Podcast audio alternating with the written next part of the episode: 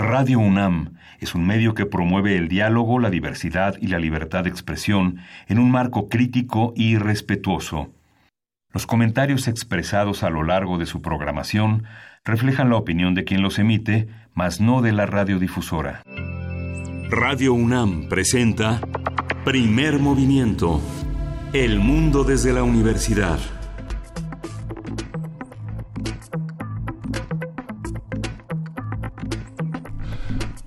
Hola, buenos días. Hoy es viernes veintinueve de marzo y son las siete cero tres de la mañana en la Ciudad de México. Luisa, querida Luisa Iglesias. Muy buenos días, querido Miguel Ángel Quemain. ¿Cómo estás? ¿Cómo estás, querida Berenice Camacho? Luisa, Miguel Ángel, pues muy bien, eh, muy contenta de iniciar esta emisión de viernes, ya por fin, viernes veintinueve de marzo y pues con... ¿Qué semana, no? ¿Qué semana eh, y qué semanas en general desde el arranque del año y en general también en, en este de, con este panorama de la cuatro T, pues han sido semanas condensadas en información? ¿Con qué les gustaría iniciar? Pues que empezamos con el tema de la reforma educativa que estábamos platicando uh-huh. fuera del aire. ¿En qué va? Ya por ahí Mario Delgado salió a decir que maestros, tranquilos, eh, vamos a seguir revisando y esto no va a pasar hasta que no estemos todos en el mismo canal y no estemos todos pensando las mismas cosas. Eh, eso a reserva de muchos otros problemas que se han dado en esta discusión de la reforma educativa, sí, no, con evaluación, eh, si es punitiva, si no va a ser punitiva, etcétera, etcétera. Así es. Bueno, cabe destacar dentro de todo este contexto de la reforma, a la mal llamada reforma educativa, eh, que después de lo ocurrido el miércoles, estos, eh, pues este momento en el que los integrantes de la coordinadora pues básicamente sitian el Palacio Legislativo, o sí. se da este este momento te, de, de muchísima tensión. Pues bueno, ya eh, el día de ayer y hacia esta madrugada, pues ya levantaron el plantón que tenían desde hace tres días y pues bueno, se retiran cada uno a sus estados, los estados del sureste. Es muy probable, evidentemente, que regresen para la próxima semana, dado que se discutirá este dictamen.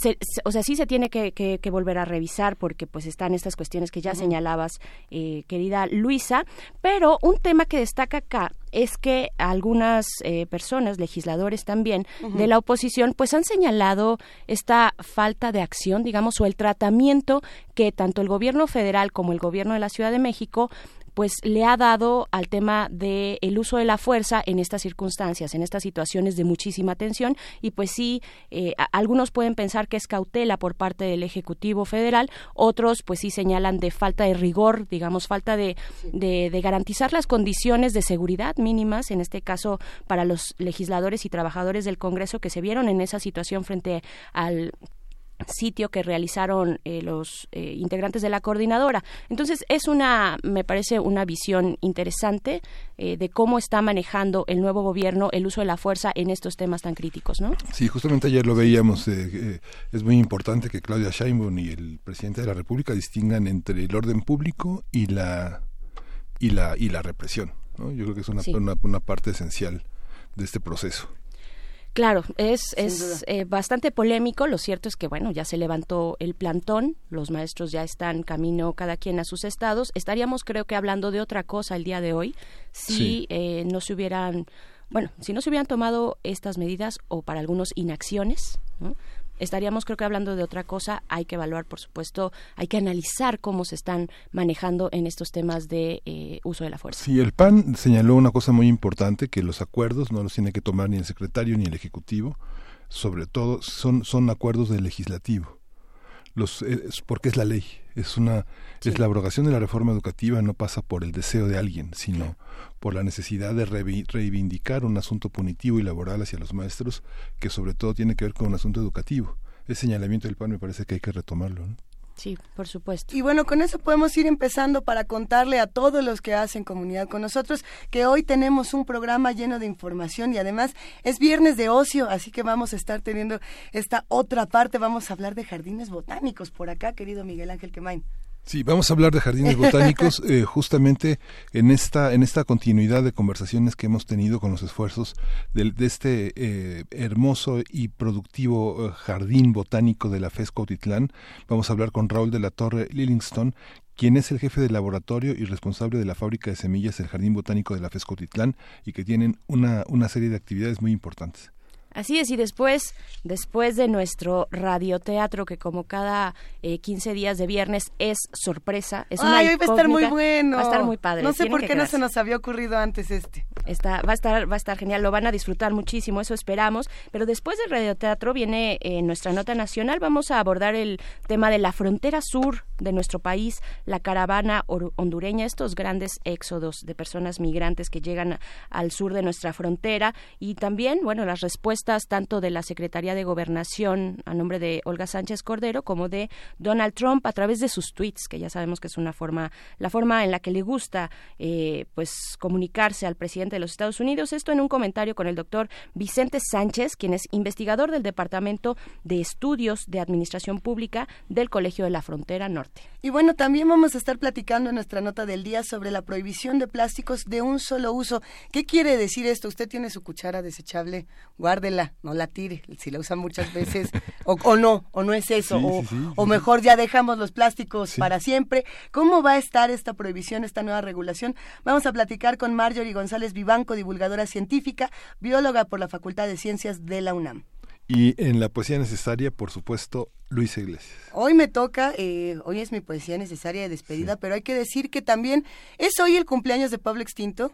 Muchas felicidades, queridísimo Pablo Extinto. Hoy le vamos a dedicar la poesía necesaria porque nos mandó, ya desde hace una buena temporada, si no me equivoco, su combo cumpleañero, su uh-huh. combo de complacencia cumpleañero, que también estará en la poesía necesaria. Él viene preparado. Que está integrado por quince poemas y doce cuentos. y por doce una compilación eh, sí, este, editada por el Fondo de Cultura uh-huh. Económica, de esas.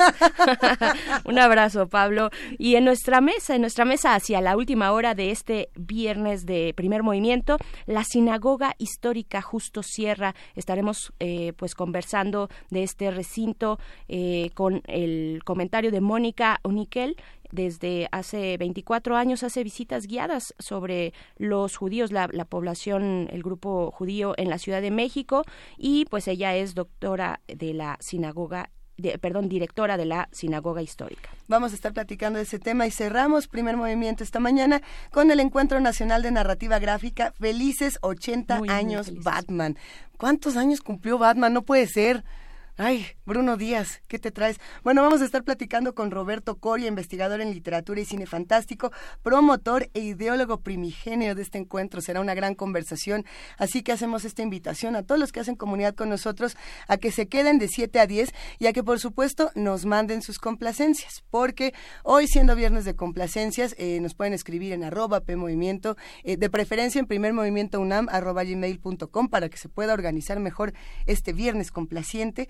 Y les vamos a ir dedicando rolas. Saludamos, por supuesto, a nuestros amigos de Chihuahua. Saludamos a todos los que nos escuchan en el noventa y seis punto uno, en el ochocientos sesenta y en doble u doble u doble u punto radio punto unam punto m x. Y la complacencia de hoy... Oigan, ¿puedo poner una? Sí, ya, ya desde hace rato dije que sí podía poner Obvio, una complacencia. Sí. Y no es, no es nueva, generalmente empezamos el programa con música nueva. Esta en una de esas va a pegar. Es de los Rolling Stones y nos gusta mucho, se llama You Can't Always Get What You Want. Vamos a escucharla.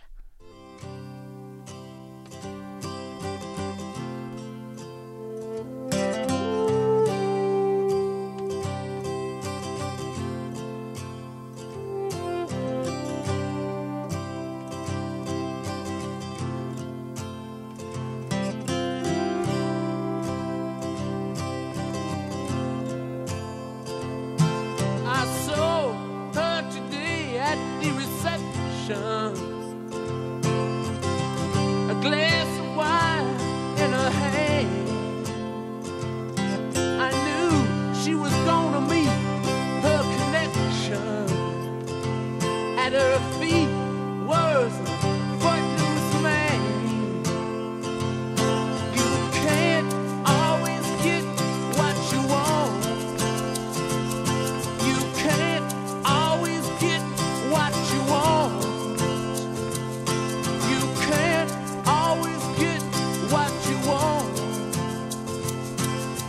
Try sometimes, or you might find.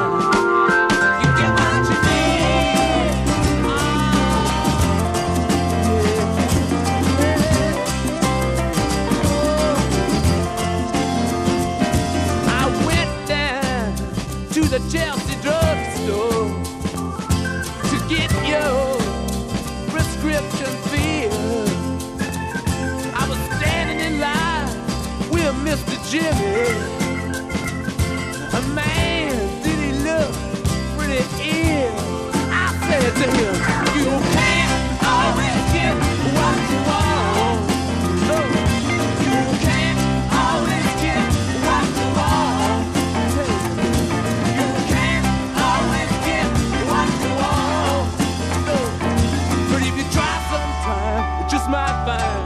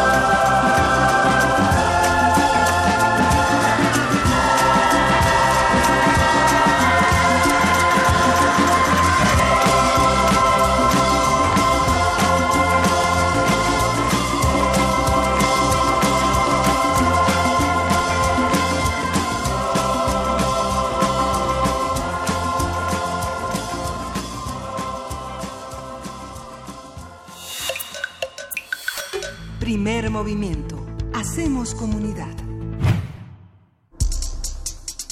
Viernes de ocio. Un jardín botánico es un espacio de áreas verdes que mantiene a distintas especies de plantas vivas, las cuales son controladas, identificadas y etiquetadas con distintos propósitos como el de exhibición, difusión, conservación de la diversidad biológica, entre muchos otros. En la época prehispánica ya había jardines botánicos como el construido por Nezahualcóyotl en Texcoco o el de Huastepec, mandado a construir por Moctezuma. Actualmente, México cuenta con muchos jardines botánicos como el de la Facultad de Estudios Superiores Cuautitlán, el que tiene un proyecto de conservación que impulsa desde hace veintiocho años el biólogo Abel Bonfil y otros miembros de la comunidad al que se han sumado académicos, estudiantes y un público en general muy amplio. Este jardín botánico está reconocido por la Asociación Mexicana de los Jardines Botánicos. Posee un extenso acervo que va desde plantas medicinales, un arboretum, agaves, nopales, xoconostles. Hay un estanque con especies acuáticas. Bueno, por lo, lo que más abunda en este espacio, que hay que decirlo es, es bellísimo, son las suculentas y las cactáceas, en su mayoría especies endémicas del país. Cada año se organiza en la FES Cuautitlán una exposición de cactáceas y suculentas complementada por talleres, charlas y ponencias relacionadas con el tema. Y a partir de esa exposición de suculentas y cactáceas organizada por el Jardín Botánico de la FES, hablaremos sobre los jardines botánicos, su importancia, las distintas especies que contienen. Y está con nosotros ya Raúl de la Torre Livingston, él es jefe de laboratorio y responsable de la fábrica de semillas del Jardín Botánico de la FES Cuautitlán, vicepresidente de la Sociedad Mexicana de Cactología y responsable del proyecto Compa Cactus. Bienvenido, Raúl. Muchas gracias. Gracias antes que nada por darnos la oportunidad de difundir nuestro evento, la actividad que realizamos y Pues un saludo para todo el público que nos acompaña. Al contrario, muchísimas gracias, Raúl de la Torre, por estar aquí en Primer Movimiento, pues para hablar de este tema tan bonito, además que viene muy bien a cuento para un viernes. Y pues bueno, primero preguntarte eh, cómo cómo se diseña un jardín botánico y cuál es su, su importancia. Bueno, un jardín botánico se diseña, hay directivas de la Asociación Mexicana en las que se busca que los jardines botánicos sean custodios, eh, pre, con, mm, que se dediquen a la propagación de las plantas, preferentemente de su región. Hay ejemplos muy, muy este, satisfactorios de esto, como el Jardín Botánico Regional de Cadereyta, que tiene una soberbia colección de plantas propias de la región, pero algunos otros eh, conservan plantas ex situ de diferentes partes del país, como es el caso de nosotros. El diseño del Jardín Botánico de la F E S incluye plantas de muchísimas partes del país y, en, y, y la colección tiene objetivos muy específicos de conservación, educación ambiental, y esta es la finalidad principal de nuestro jardín. La segunda perd- pregunta, perdón. Ajá, precisamente hacia ese último tema que abordas, pues cómo, eh, cuáles son las funciones de, de un jardín botánico, qué importancia tienen para la preservación de las especies. Bueno, los jardines botánicos juegan un papel fundamental, primero que nada, en la conservación de plantas amenazadas y plantas en general propias de nuestro país. Eh, se llama conservación ex situ, porque uh-huh. es una conservación que se realiza en invernaderos, en espacios fuera del lugar donde viven las plantas, y su importancia es fundamental en aspectos como la educación ambiental. A través de las actividades que realizamos en los jardines botánicos, creamos conciencia entre la población, para nosotros es fundamental la población joven, uh-huh. sobre la importancia de preservar nuestra riqueza biológica. Los jardines botánicos, el nuestro, se distingue mucho por la cantidad importante de cactáceas que, que, que alberga en sus instalaciones, pero también tenemos otro tipo de plantas, como ustedes mencionaban, y la finalidad es eh, que la educación ambiental vaya dirigida en todos los en todos los aspectos. Ahí, eh, es, es interesante pensar en lo que ocurre con las suculentas y con las cactáceas, Raúl, eh, imaginándonos que son eh, estas especies que sobreviven a todo y que resisten a todo. Eh, ¿O esto es un mito? ¿Qué pasa con las suculentas y con las cactáceas? ¿Qué podemos decir de ellas? Bueno, justamente este, es, es, la, es la situación de...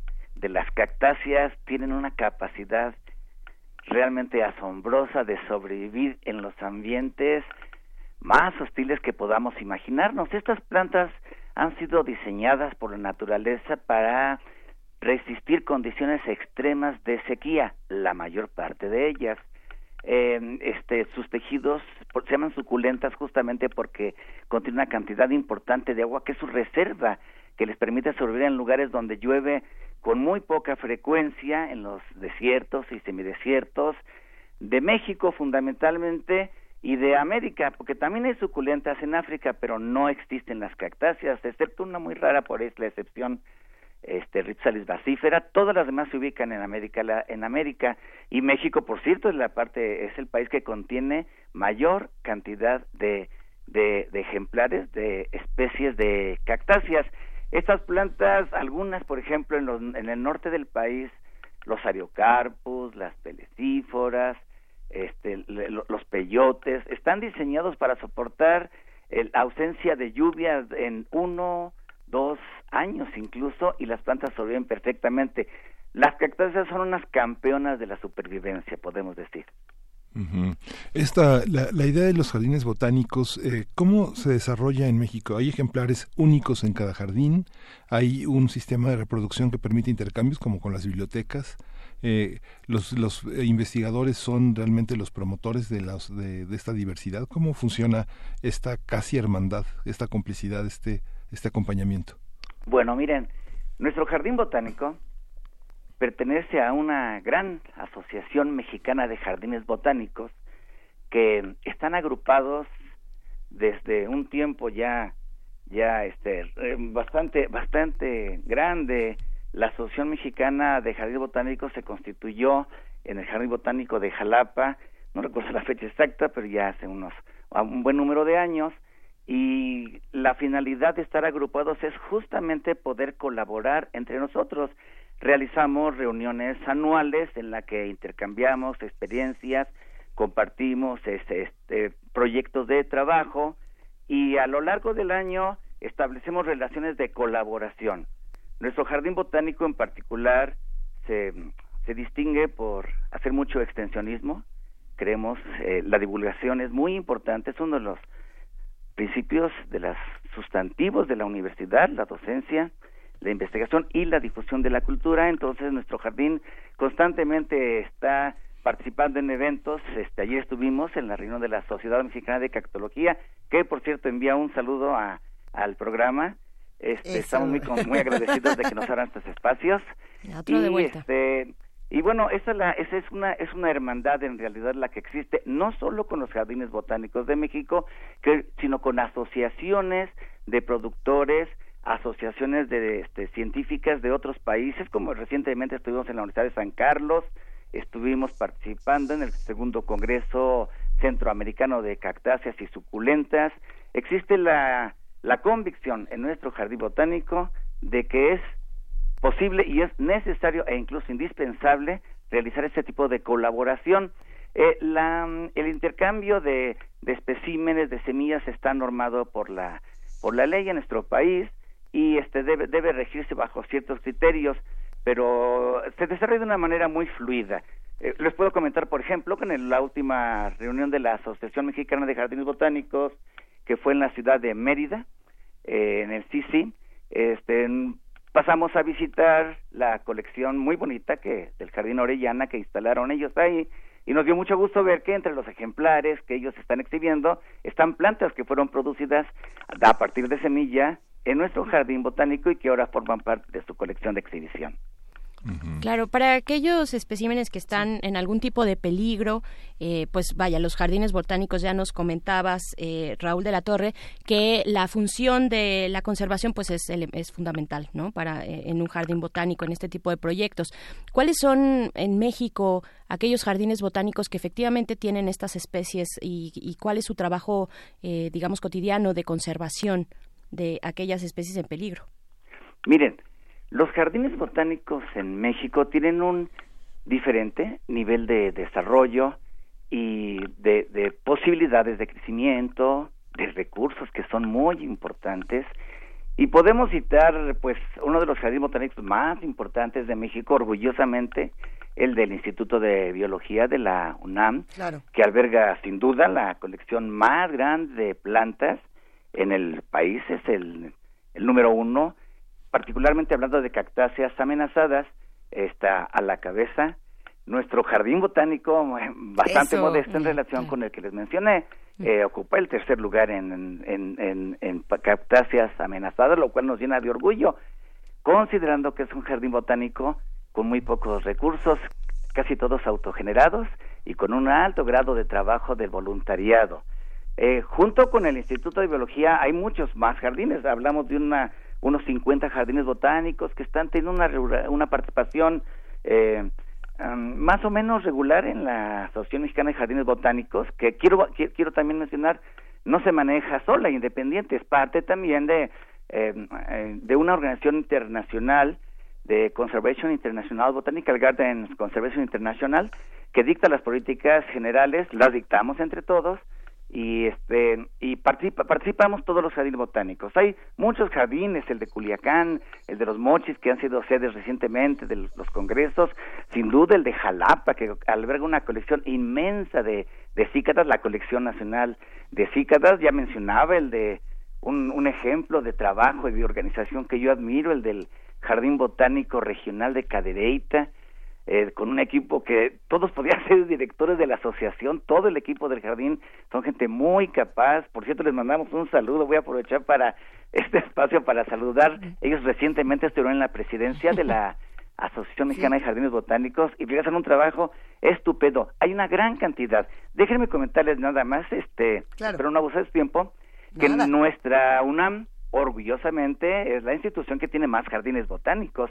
Tenemos no solo el del Instituto de Biología, Tenemos el de la FES Cuautitlán, al cual yo pertenezco, como voluntario, esto lo quiero aclarar, y tenemos el de la FES Iztacala, este, eh, tenemos la, el de la FES Zaragoza, el de el CEPES, Centro de Estudio para Extranjeros de Tasco Guerrero, el del Campus Morelia, y muchos wow. otros que aún no se consolidan, pero que están en proceso de construcción. La UNAM es nuevamente, orgullosamente, uno de los espacios este, líderes en cuanto a la construcción de jardines botánicos. Y Oye, falta no... Aragón, ¿no? Falta Aragón, Aragón. Porque hay pero unas claro, hay unas, razón, hay unas sí, cacta... no, no, no hay en Aragón, no hay en Aragón. Hay que Yo ponerle. creo que debería de haber, hay muchas cactáceas ahí. Oye, Raúl, a, hablando ahora de que mencionas que eres voluntario, creo que viene a, a cuenta esta pregunta importante de cómo sobreviven los jardines botánicos, eh, tanto de las universidades como todos los que tenemos en nuestro país.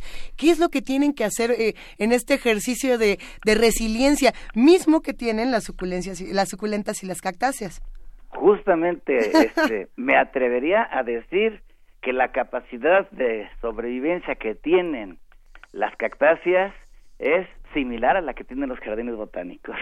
Siempre hay problemas presupuestarios. Claro. Déjenme platicarles, por ejemplo, que orgullosamente el Jardín Botánico de la FES Cuautitlán eh, se, se ha desarrollado, ha crecido y se está consolidando cada vez más gracias al trabajo del voluntariado. El voluntariado es una práctica poco común en nuestro país.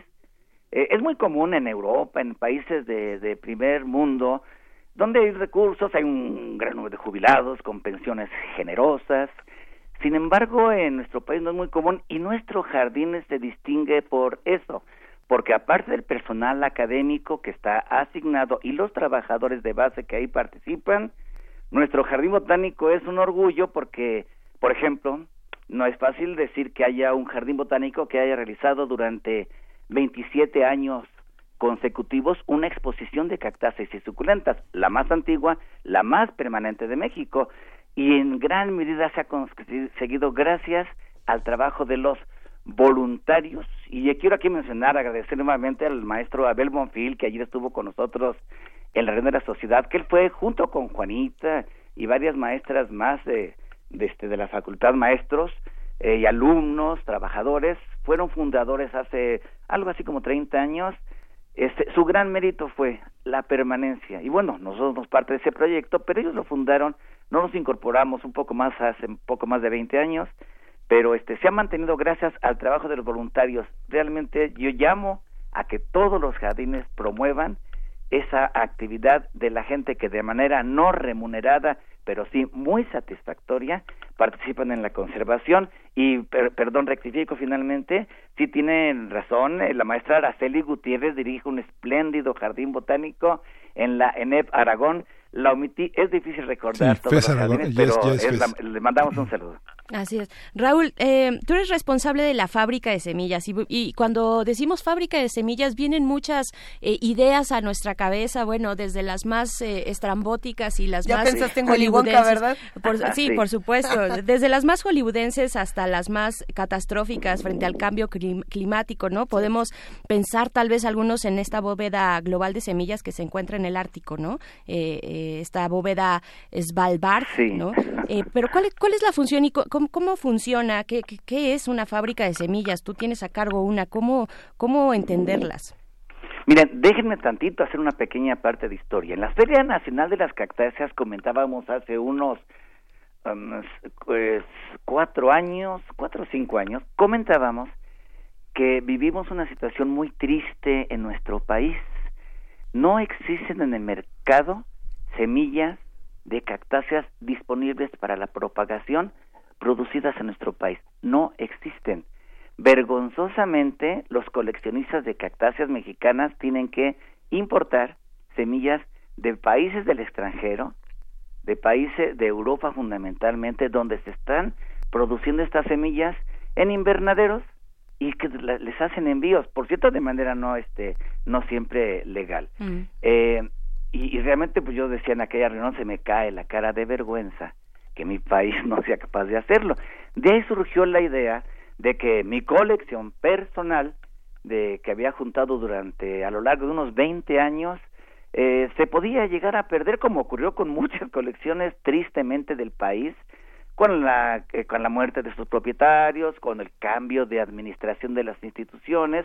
Entonces yo me dije a mí mismo, ti mismo dona esta colección a tu universidad. Y la doné a mi universidad, a la facultad.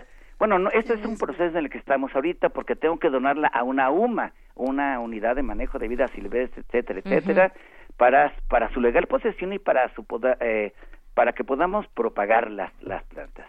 Entonces las instalamos en un túnel túnel de invernadero muy humilde, donde este de plástico provisionalmente se alojarán, posteriormente se trasladarán a un museo de que de cactus, que es una instalación ya más apropiada que estamos construyendo con muchos muchos esfuerzos, con recursos autogenerados y bueno, la solidaridad del maestro Cuellar, que es el director de nuestra facultad, que eventualmente nos apoyan, pero con recursos muy este, esporádicos. No hay un presupuesto para nuestro jardín.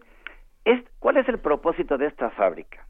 El propósito, le llamamos fábrica, bueno, es una fábrica, es un nombre así un poco coloquial que tratamos de utilizar para designar un espacio donde hay una colección grande de cactáceas. Yo, es, es de las más importantes sin duda de México. Es el proceso de trabajo no solamente mío, sino de muchos amigos de todas las universidades del, del, del país que generosamente nos obsequian, los am- eh, amigos del norte, el maestro Benjamín de Coahuila, el maestro Alfredo Valdés del Cinvestav Saltillo, Mario Valdés, Manuel Nevares, nuestros amigos de Oaxaca. Bueno, todo mundo nos regala plantas y semillas porque saben que nuestro propósito no es lucrativo. Y entonces la idea es que una vez instalada esta colección de plantas, esta fábrica, podamos producir semillas, y ya lo estamos haciendo en cantidades muy grandes, pero todavía estas no se pueden distribuir, no se pueden comercializar, aunque este, están listas pues para investigadores que pueden realizar este trabajos. Estamos a sus órdenes en el laboratorio de botánica eh, de la FES Cuautitlán. Ahí se instaló ya en un cubículo con un recipiente adecuado, en un refrigerador, bajo las condiciones de falta de humedad, para que estas semillas duren muchos, muchos años y puedan ser utilizadas para la investigación. Eh, no sé si es, respondí porque me extendí mucho todas pun- las dudas que tenían muchachos. Y, y nos dejas más dudas. Yo quiero preguntarte, sí. eh, Raúl, bueno, además de esta parte de buena voluntad que es muy importante para la viabilidad de los jardines botánicos, el, el tráfico de semillas, digamos el tráfico ilegal de semillas eh, y o ya de ejemplares, ¿es, ¿es un problema en México? Sí, es un problema. Afortunadamente este problema se ha ido... Eh, ha ido disminuyendo en la medida que hay un trabajo. Nosotros decimos, tenemos un lema que compartimos con muchos amigos, con la A P C que dirige mi amigo Tonatiu Arenas, a cual le mando un caluroso abrazo y un saludo. Su lema es propagar para conservar. La Asociación Guatemalteca de Cactáceas y Suculentas dice su lema, propagar para conservar. Este, mucha mucha gente hemos ido adoptando esta esta consigna porque estamos convencidos de que en la medida en que hay una gran producción de cactáceas, de plantas en el mercado, se desalienta el que la gente, los coleccionistas, vayan a, a las localidades y extraigan plantas de su hábitat, plantas que crecen ahí de manera natural. Entonces, simple, el simple hecho de propagar es fundamental para la conservación. Nosotros le hemos apostado esto. No estamos a favor de una de una legislación Pro, este, persecutora, este, prohibitiva, al contrario, que se fomente ampliamente la producción. Por cierto, aprovecho para decirles un comercial, estaremos en la Feria Nacional de las, eh, de las Flores de Ajapuzco, en un foro para la producción de cactáceas que fomenta la maestra, promueve la maestra, este, la doctora Maribel Ramírez Coronel, y eh, va a ser el próximo sábado, allá esperamos, esperamos verlos. Este, y esa es la idea, reunirnos los tres, los actores de este fenómeno, que son las autoridades del sector ambiental, los académicos, los universitarios y los productores fundamentales, y que discutamos cómo le vamos a hacer para que se facilite la producción de plantas de invernadero.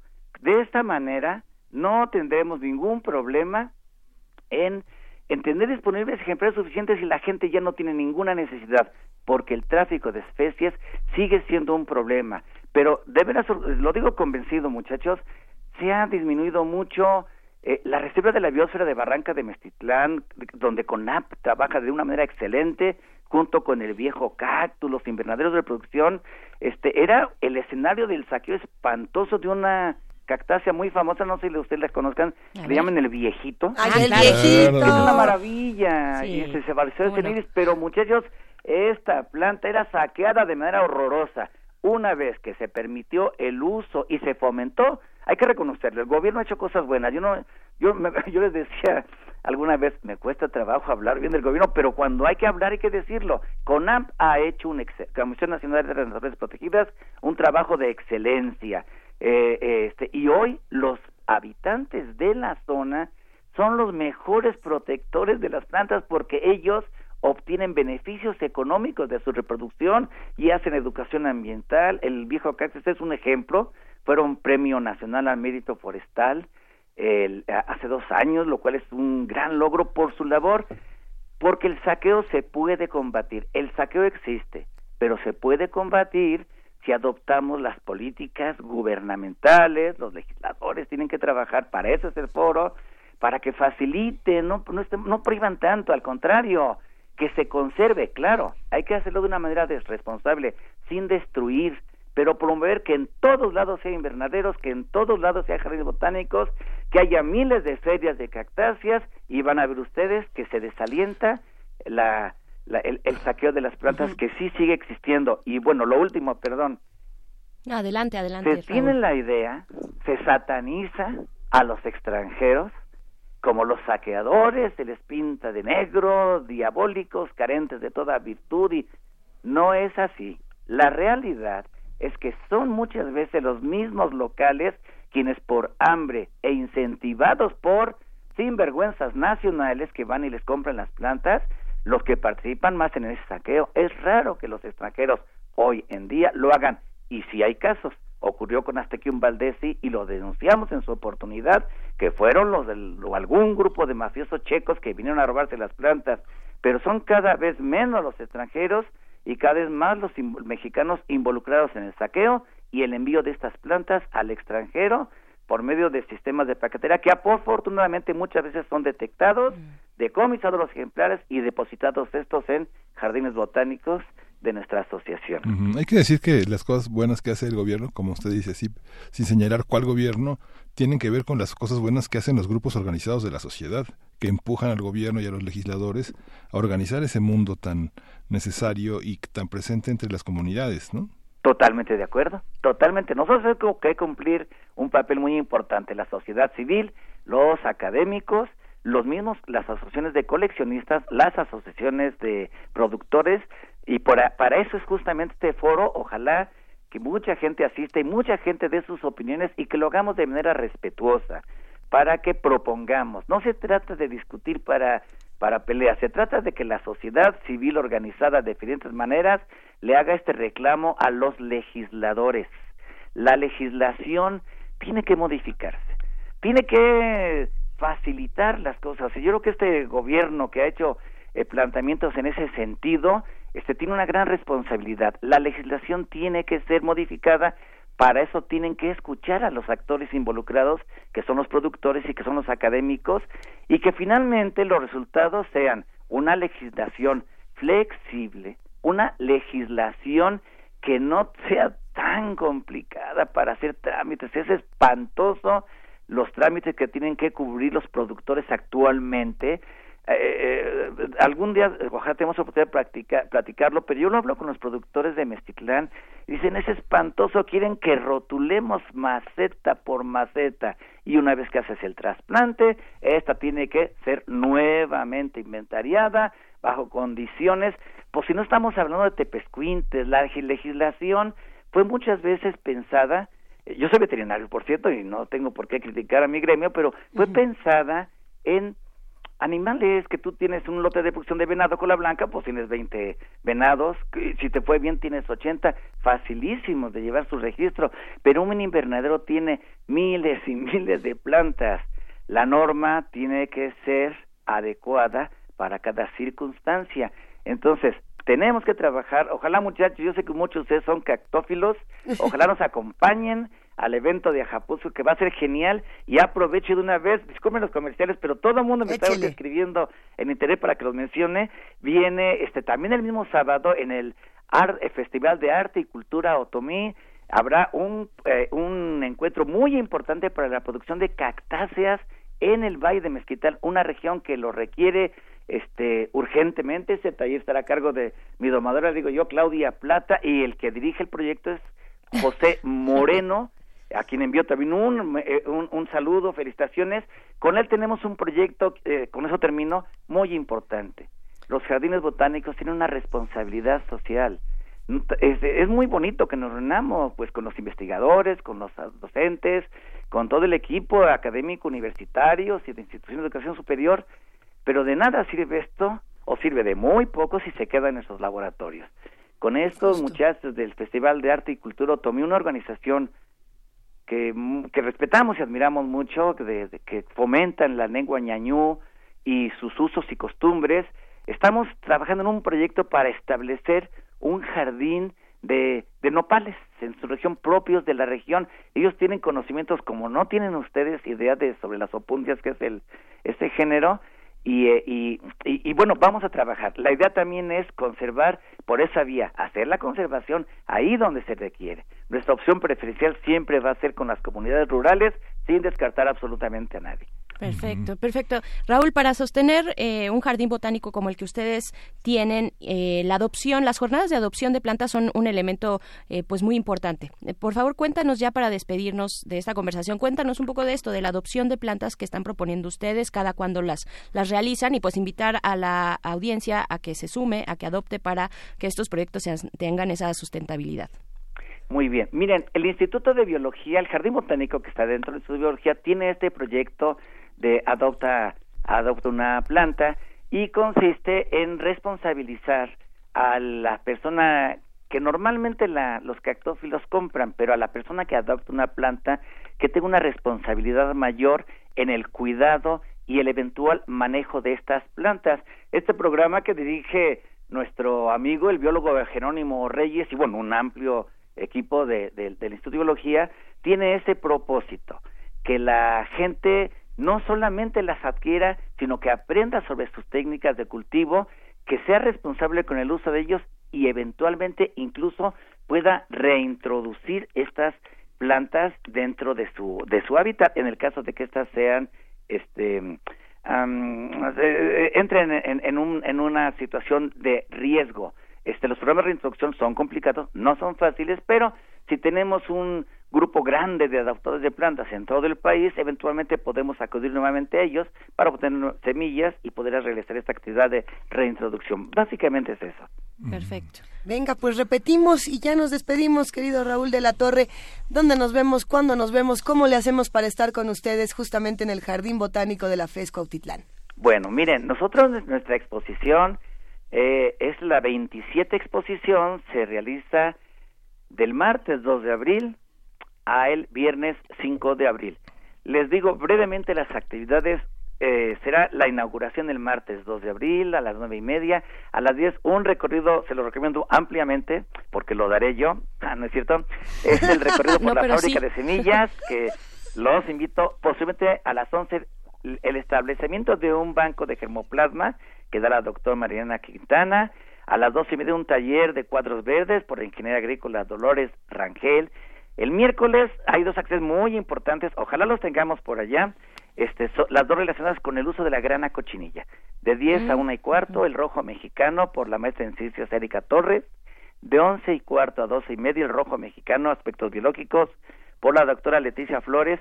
El jueves cuatro, muy muy importante, el taller de injertos y sesión de injertos, que son ya un clásico en nuestras reuniones, que lo da la maestra Claudia Plata. A las once una superconferencia que de algo de un tema que cómo nos causa dolores de cabeza, que dará el doctor César Ríos Muñoz de la Facultad de Ciencias sobre el tema ¿por qué cambian los nombres científicos de la planta?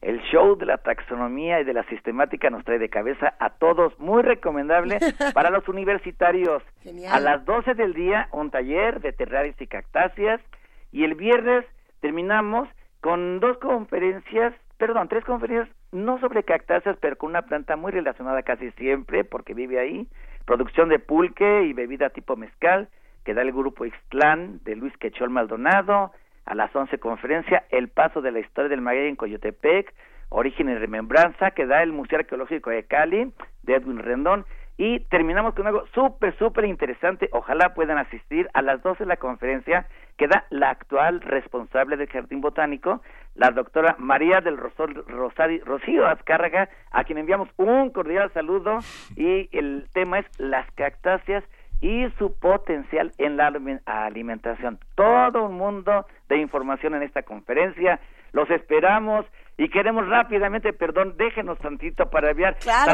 saludos de Chile, nos están escribiendo Walter Aurelio Quispe de la comunidad Aymará y Paulina Cisterna, mi Pau Ojada. De Argentina nos escriben Locas por los Cactus, a quienes mandamos un abrazo. abrazo. Estaremos pronto con ustedes en Argentina. De Nicaragua, Anita Morales, que el treinta de marzo tiene su exposición nacional. Xiomara Blandino y R J Sandino. De Guadalajara, obviamente, nuestra querida Nacari, Asociación Guatemalteca de Cactas Suculentas, Wolf Jesús y Cactófilos Guadalajara. Desde Pozotlán, perdón, lo tengo que decir. Un saludo para la abuelita de Cara Ivanicini, la ecóloga excelen- de excelencia de la región, Ani Hernández Zúñiga, de Monterrey Arte Caldero, y el maestrísimo Mario Alberto wow. Valdés, que estaremos la segunda semana en Monterrey dando un curso de propagación que dirige el doctor Marco sobre el tema cactáceas, y wow. que esperamos que sea de excelencia, en Desto de Victoria, al maestrísimo José Moreno, que mañana justamente tiene su gran evento, y en Ajapuzco el foro de la maestra eh, Ra- Maribel Ramírez Coronel sobre aprovechamiento de cactáceas, no podemos faltar. ¿De Perú y, y Bolivia nadie? Faltan, ¿Perdón? ¿De Perú y Bolivia nadie? Sí, de Perú, claro que sí, la ASPEC nos está escribiendo. ¡Eso, eso! Ya nos pusiste de buenas, Raúl. De la Sociedad Peruana de Cactáceas y Suculentas, y de Chicontepec, el, eh, la líder del T E C A, eh, Rocío Medina y wow. Pablo Huasteco. En la reforma estacional, me permiten, es el, es el penúltimo, a mi señora madre, Laura Lillingston Ortiz, no solo saludos, sino un beso, señora madre, besote. Y a Jorge Paz de Santa Bárbara. Este, Eso. Por el momento, este, no, son hombre. Los que alcanzan a registrar en la computadora, perdón, este, tenía que saludarlas. Ay, Raúl, y si te contáramos los que te están saludando de este lado en arroba PMovimiento,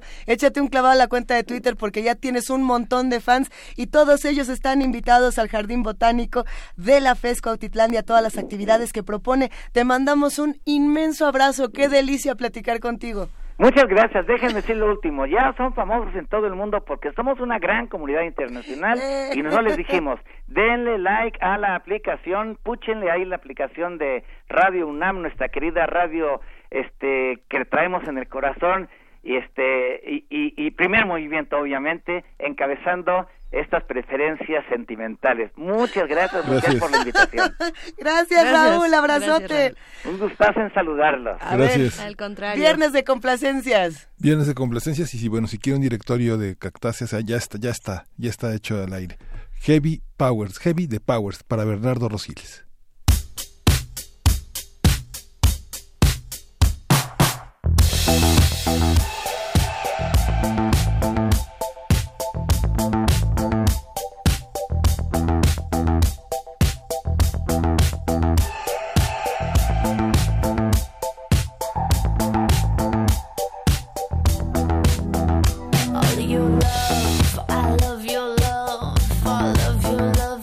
Surrender.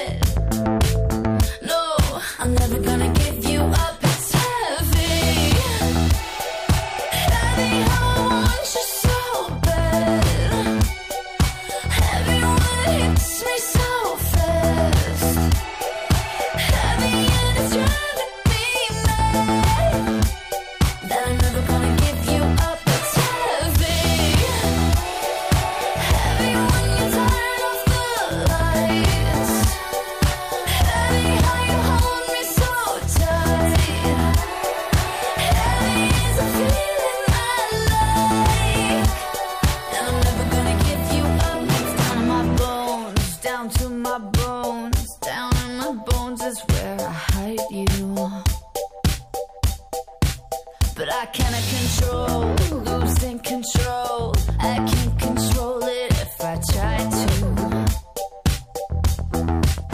Because I'm feeling like I've got a sickness, tongue-tied and white lie addicted. I don't wanna stop for a minute. No, I'm never gonna give you up. It's heavy.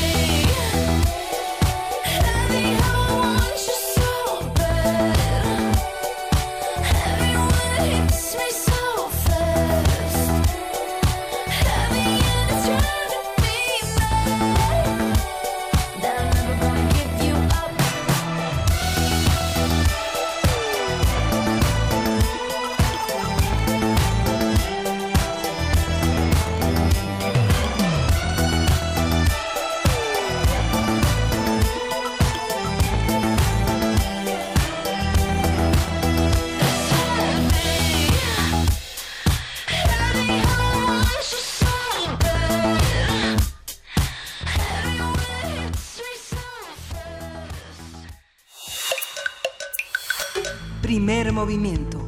Hacemos comunidad. Para teatros, los radioteatros de Primer Movimiento.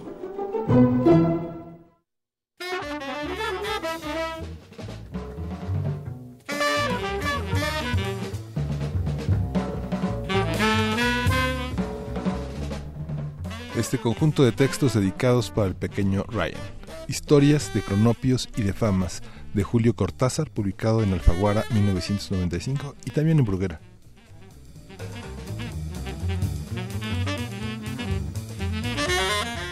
Viajes.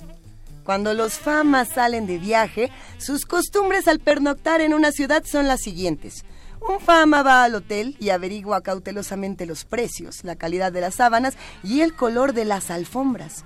El segundo se traslada a la comisaría y labra un acta declarando los muebles e inmuebles de los tres, así como el inventario del contenido de sus valijas. El tercer fama va al hospital y copia las listas de los médicos de guardia y sus especialidades. Terminadas estas diligencias, los viajeros se reúnen en la plaza mayor de la ciudad. Se comunican sus observaciones y entran en el café a beber un aperitivo, pero antes se toman de las manos y danzan en ronda.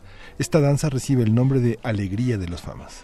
Cuando los cronopios van de viaje, encuentran los hoteles llenos, los trenes ya se han marchado, llueve a gritos y los taxis no quieren llevarlos o les cobran precios altísimos. Los cronopios no se desaniman porque creen firmemente que estas cosas les ocurren a todos. Y a la hora de dormir se dicen unos a otros, la hermosa ciudad, la hermosísima ciudad, y sueñan toda la noche que en la ciudad hay grandes fiestas y que ellos están invitados. Al otro día se levantan contentísimos y así es como viajan los cronopios. Las esperanzas sedentarias se dejan viajar por las cosas y los hombres, y son como las estatuas que hay que ir a ver porque ellas no se molestan.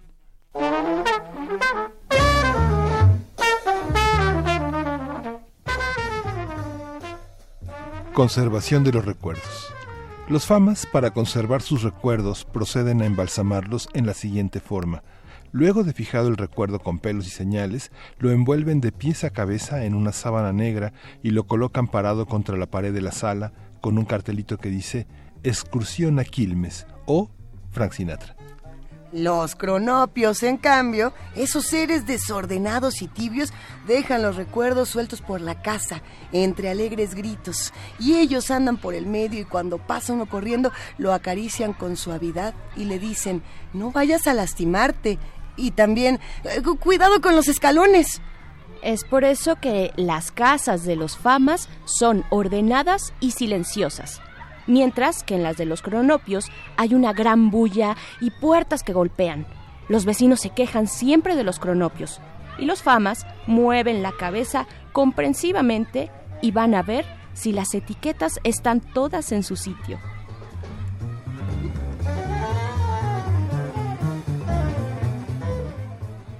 ¿Ustedes qué son? ¿Famas o cronopios?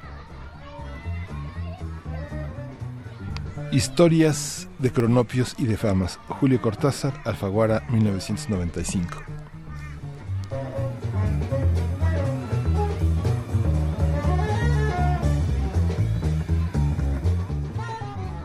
Estamos escuchando en este fondo musical Eos, de Ornette Coleman. El mejor saxofonista del universo, dirían algunos.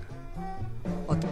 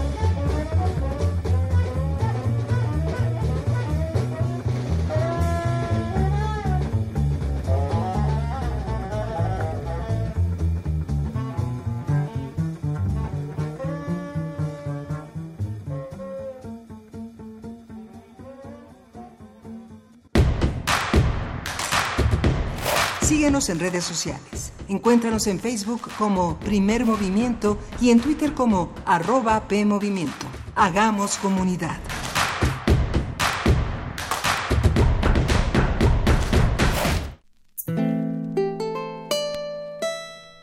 En mil novecientos setenta y dos, Alaide Fopa, escritora, crítica de arte y catedrática guatemalteca, impartía la clase de Sociología de la Mujer en la Facultad de Ciencias Políticas de la UNAM.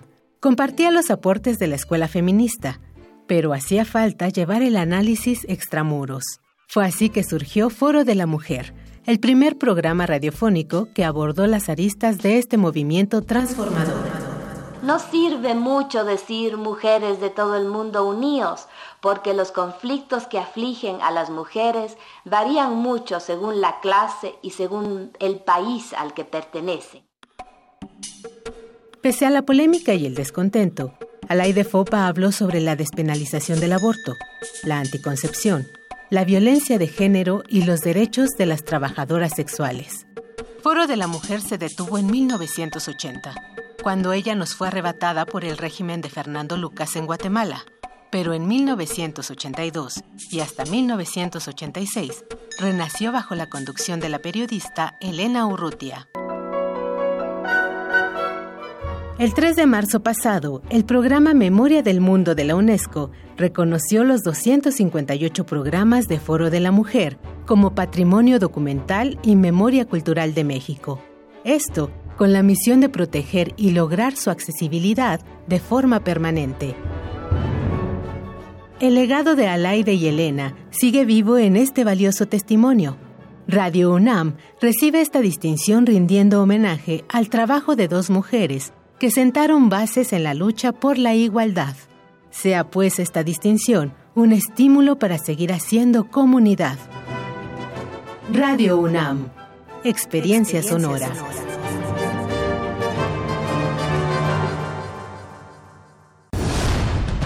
Habla Claudia Ruiz Massieu, presidenta nacional del P R I.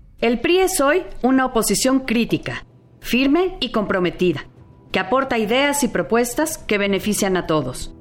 Porque mientras otros dividen a México, nosotros apostamos a la unión de todos los mexicanos. Este es el año de la renovación. México necesita visión y compromiso. Lo mejor del P R I sigue aquí. ¿Te estás rompiendo la cabeza pensando qué estudiar? Acércate con Alep y descubre las carreras de vanguardia que tenemos para ti. Te ofrecemos beca universal Benito Juárez, título profesional técnico bachiller y certificado de bachillerato que te permitirá continuar tus estudios de nivel superior. Decídete, tu futuro está en tus manos. Entra a doble u doble u doble u punto gob punto m x diagonal Conalep para más información. Conalep, educación técnica para la equidad y el bienestar. Secretaría de Educación Pública. Gobierno de México. Este programa es público ajeno a cualquier partido político. Queda prohibido el uso para fines distintos a los establecidos en el programa. Te invitamos al curso El arte prehispánico. ¿Es arte? Hola, soy María Teresa Uriarte. Me gustaría mucho invitarlos a que participen conmigo a ver si el arte prehispánico es arte o no. Imparte la doctora María Teresa Uriarte. María Teresa Uriarte. Sala Carlos Chávez del Centro Cultural Universitario. Los días ocho, nueve, diez y once de abril, de las diecisiete a las diecinueve horas. Informes al cincuenta y seis veintidós setenta setenta, cincuenta y seis veintidós sesenta y seis cero cinco o en doble u doble u doble u punto grandes maestros punto unam punto m x. El cupo es limitado. ¡Inscríbete ya! Invita al programa Grandes Maestros de Cultura UNAM. Queremos escucharte. Llámanos al cincuenta y cinco, treinta y seis, cuarenta y tres, treinta y nueve y al cincuenta y cinco, treinta y seis, ochenta y nueve, ochenta y nueve. Primer movimiento. Hacemos comunidad.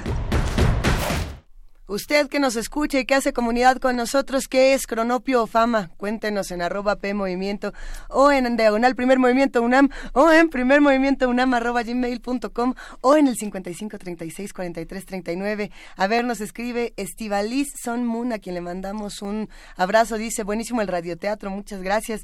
Eh, gracias a, a Cortázar, sí. Que se le ocurren estas locuras. Por eso está en el A B C. ¿Sí está en el A B C o ya estoy inventando yo? ¿En el A B C? De los escritores. Yo creo que, ¿Era es, Arreola? Es, yo creo que es fundamental. Sí, era Arreola, Borges y Cortázar, sí. ¿No? Uh-huh. Ah, okay. Sí, Cortázar es el... ¿En cuál de todos los A B C? A B C también, ¿no? Sí. A ver, por aquí nos dice Pablo Extinto, soy una fama que carga toneladas de cronopios en su mochila a cuestas. Este, una, fama, una fama cumpleañera, dicen por ahí. Hay famas que tienen cronopios en la cabeza también.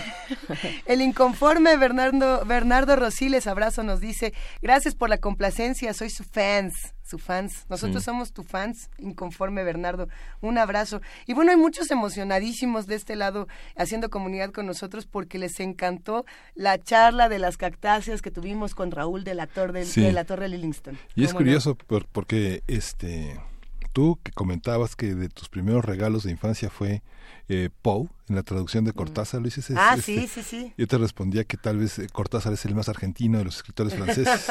Sí. No es nada raro que, digamos, la traducción de Poe haya estado muy sostenida en esa traducción que hizo Baudelaire mm. de los del trabajo de Poe y que, de alguna manera, los este esa fascinación que, que, que produce en los eh, en los argentinos esa traducción de Cortázar tiene que ver mucho con el con el psicoanálisis también, ¿no? Hay una parte poética Anda. ambigua muy interesante en Cortázar, ¿no? Que hace treinta y cinco años se fue, pero sigue, ¿no? Pues si usted ha leído a Edgar Allan Poe en, en la voz o en la palabra de Cortázar, qué afortunado, y si no, qué afortunado también, porque este es el momento para acercarse a estas traducciones. Está en Descarga Cultura. ¿Lo tenemos en Descarga? Sí, y en, la sí. Voz, y en voz viva. Y en material de lectura me imagino que y en también. Material de lectura. doble u doble u doble u punto material de lectura punto unam punto m x, descargacultura punto unam punto m x y así, y así, y así podremos encontrarnos con todos estos gozosos materiales. Eh, hay muchísimos mensajes, gracias de verdad a los que están haciendo comunidad con nosotros. Ya platicaremos un poco más adelante, pero por lo pronto es momento de irnos a nuestra nota nacional. Vamos. Primer movimiento. Hacemos comunidad. Nota nacional. Olga Sánchez Cordero, secretaria de Gobernación, afirmó el pasado miércoles que el Gobierno de México tiene reportes de que se está convocando a una caravana de migrantes en Honduras que podría llegar a estar formada por veinte mil personas. Sánchez Cordero dijo que los gobiernos de México y Estados Unidos trabajan en la identificación de los grupos criminales infiltrados en las caravanas dedicados a delitos como trata, tráfico de personas, explotación eh, de niños y niñas y del mercado ilícito de órganos.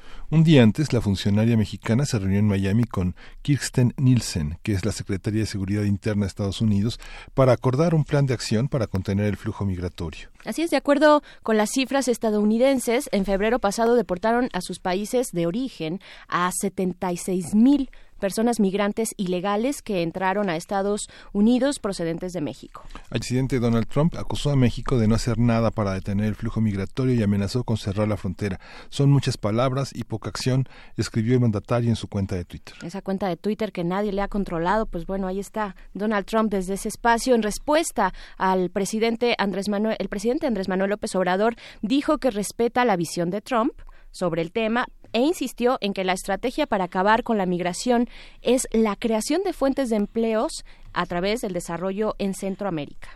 Vamos a hacer un análisis de la posición del gobierno mexicano frente al anuncio de la caravana de ciudadanos hondureños y la reacción del presidente estadounidense. ¿Cuáles son las perspectivas? ¿Cuáles las posibilidades? ¿Cómo establecer políticas migratorias útiles? Y está con nosotros el doctor Vicente Sánchez. Él es investigador del Departamento de Estudios de Administración Pública del COLEF, el Colegio de la Frontera Norte. Buenos días, Vicente. Hola, buenos días. Bienvenido, doctor Vicente Sánchez, pues para eh, acercarnos de nuevo a esta conversación sobre el fenómeno migratorio en nuestra región.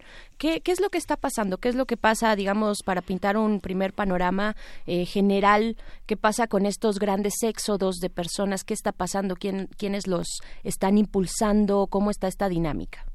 Bueno, este...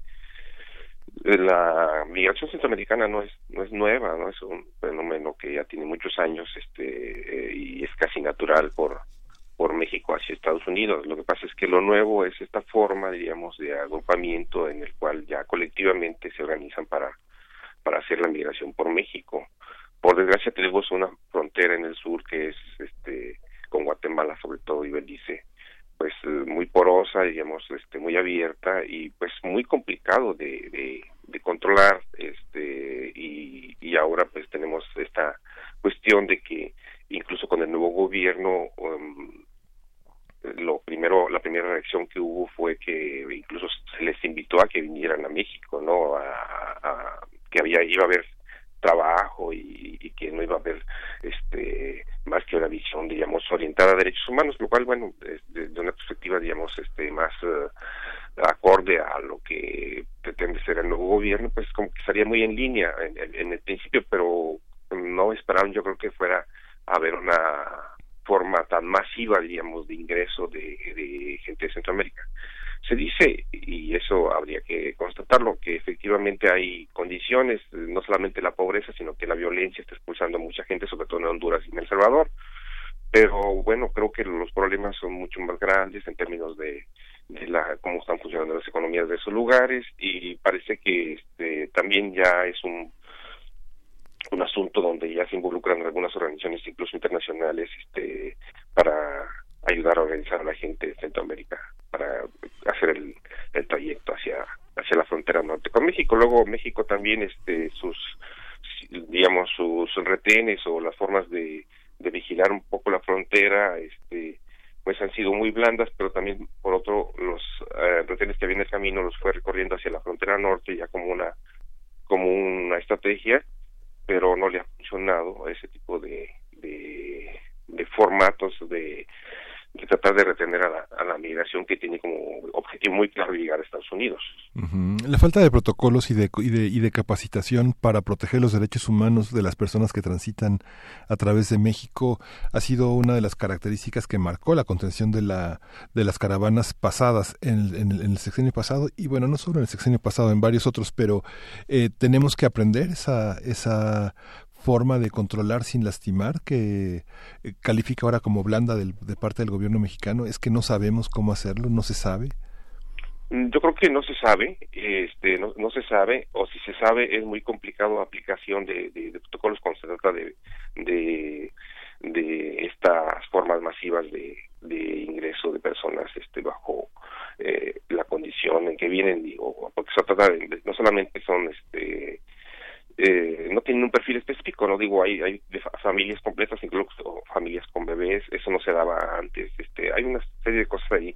Por otro lado, el Instituto Nacional de Migración pues ha sido históricamente señalado como este incapaz, y más bien ha sido un ejercicio, digamos, asociado mucho con la corrupción del que ha, del que se le ha señalado en los años anteriores, e incluso ahora se habla mucho de la investigación hacia adentro para tratar de depurar el, al, al instituto. Entonces creo que hay todo un tema ahí, y, y de hecho se cuestiona mucho si México realmente tiene una política migratoria, ¿no? Pues uh-huh. este, es todo un tema de cómo construir realmente una política migratoria en estos tiempos. Digo, eh, no hay mucha experiencia tampoco a nivel internacional. O sea, países europeos están también en un debate interno. Parte de los problemas que tienen es justamente cómo lidiar con la con la migración y cómo asumir responsabilidades. Entonces, este, se, antes se ve, se veía el fenómeno como muy lejano a nuestras latitudes, pero ahora ya lo tenemos aquí también nosotros, y tenemos esta actitud también del vecino al otro lado, acá este en el norte, que te, ejerce una gran presión sobre México, y pues México también reacciona frente a eso, y pues está buscando ahora con este gobierno, dice que no quieren problemas, pero pues tampoco sabemos cómo lidiar con él, con claro. esto, ¿no? Claro. Eh, doctor Vicente Sánchez, a ver, no, no tenemos una política migratoria clara.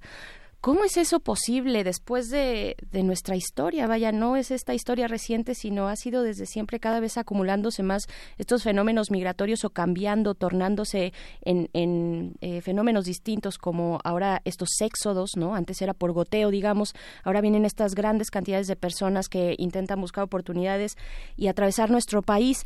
¿Cómo es posible que no tengamos una política migratoria a, a, al día de hoy, al año de hoy, dos mil diecinueve?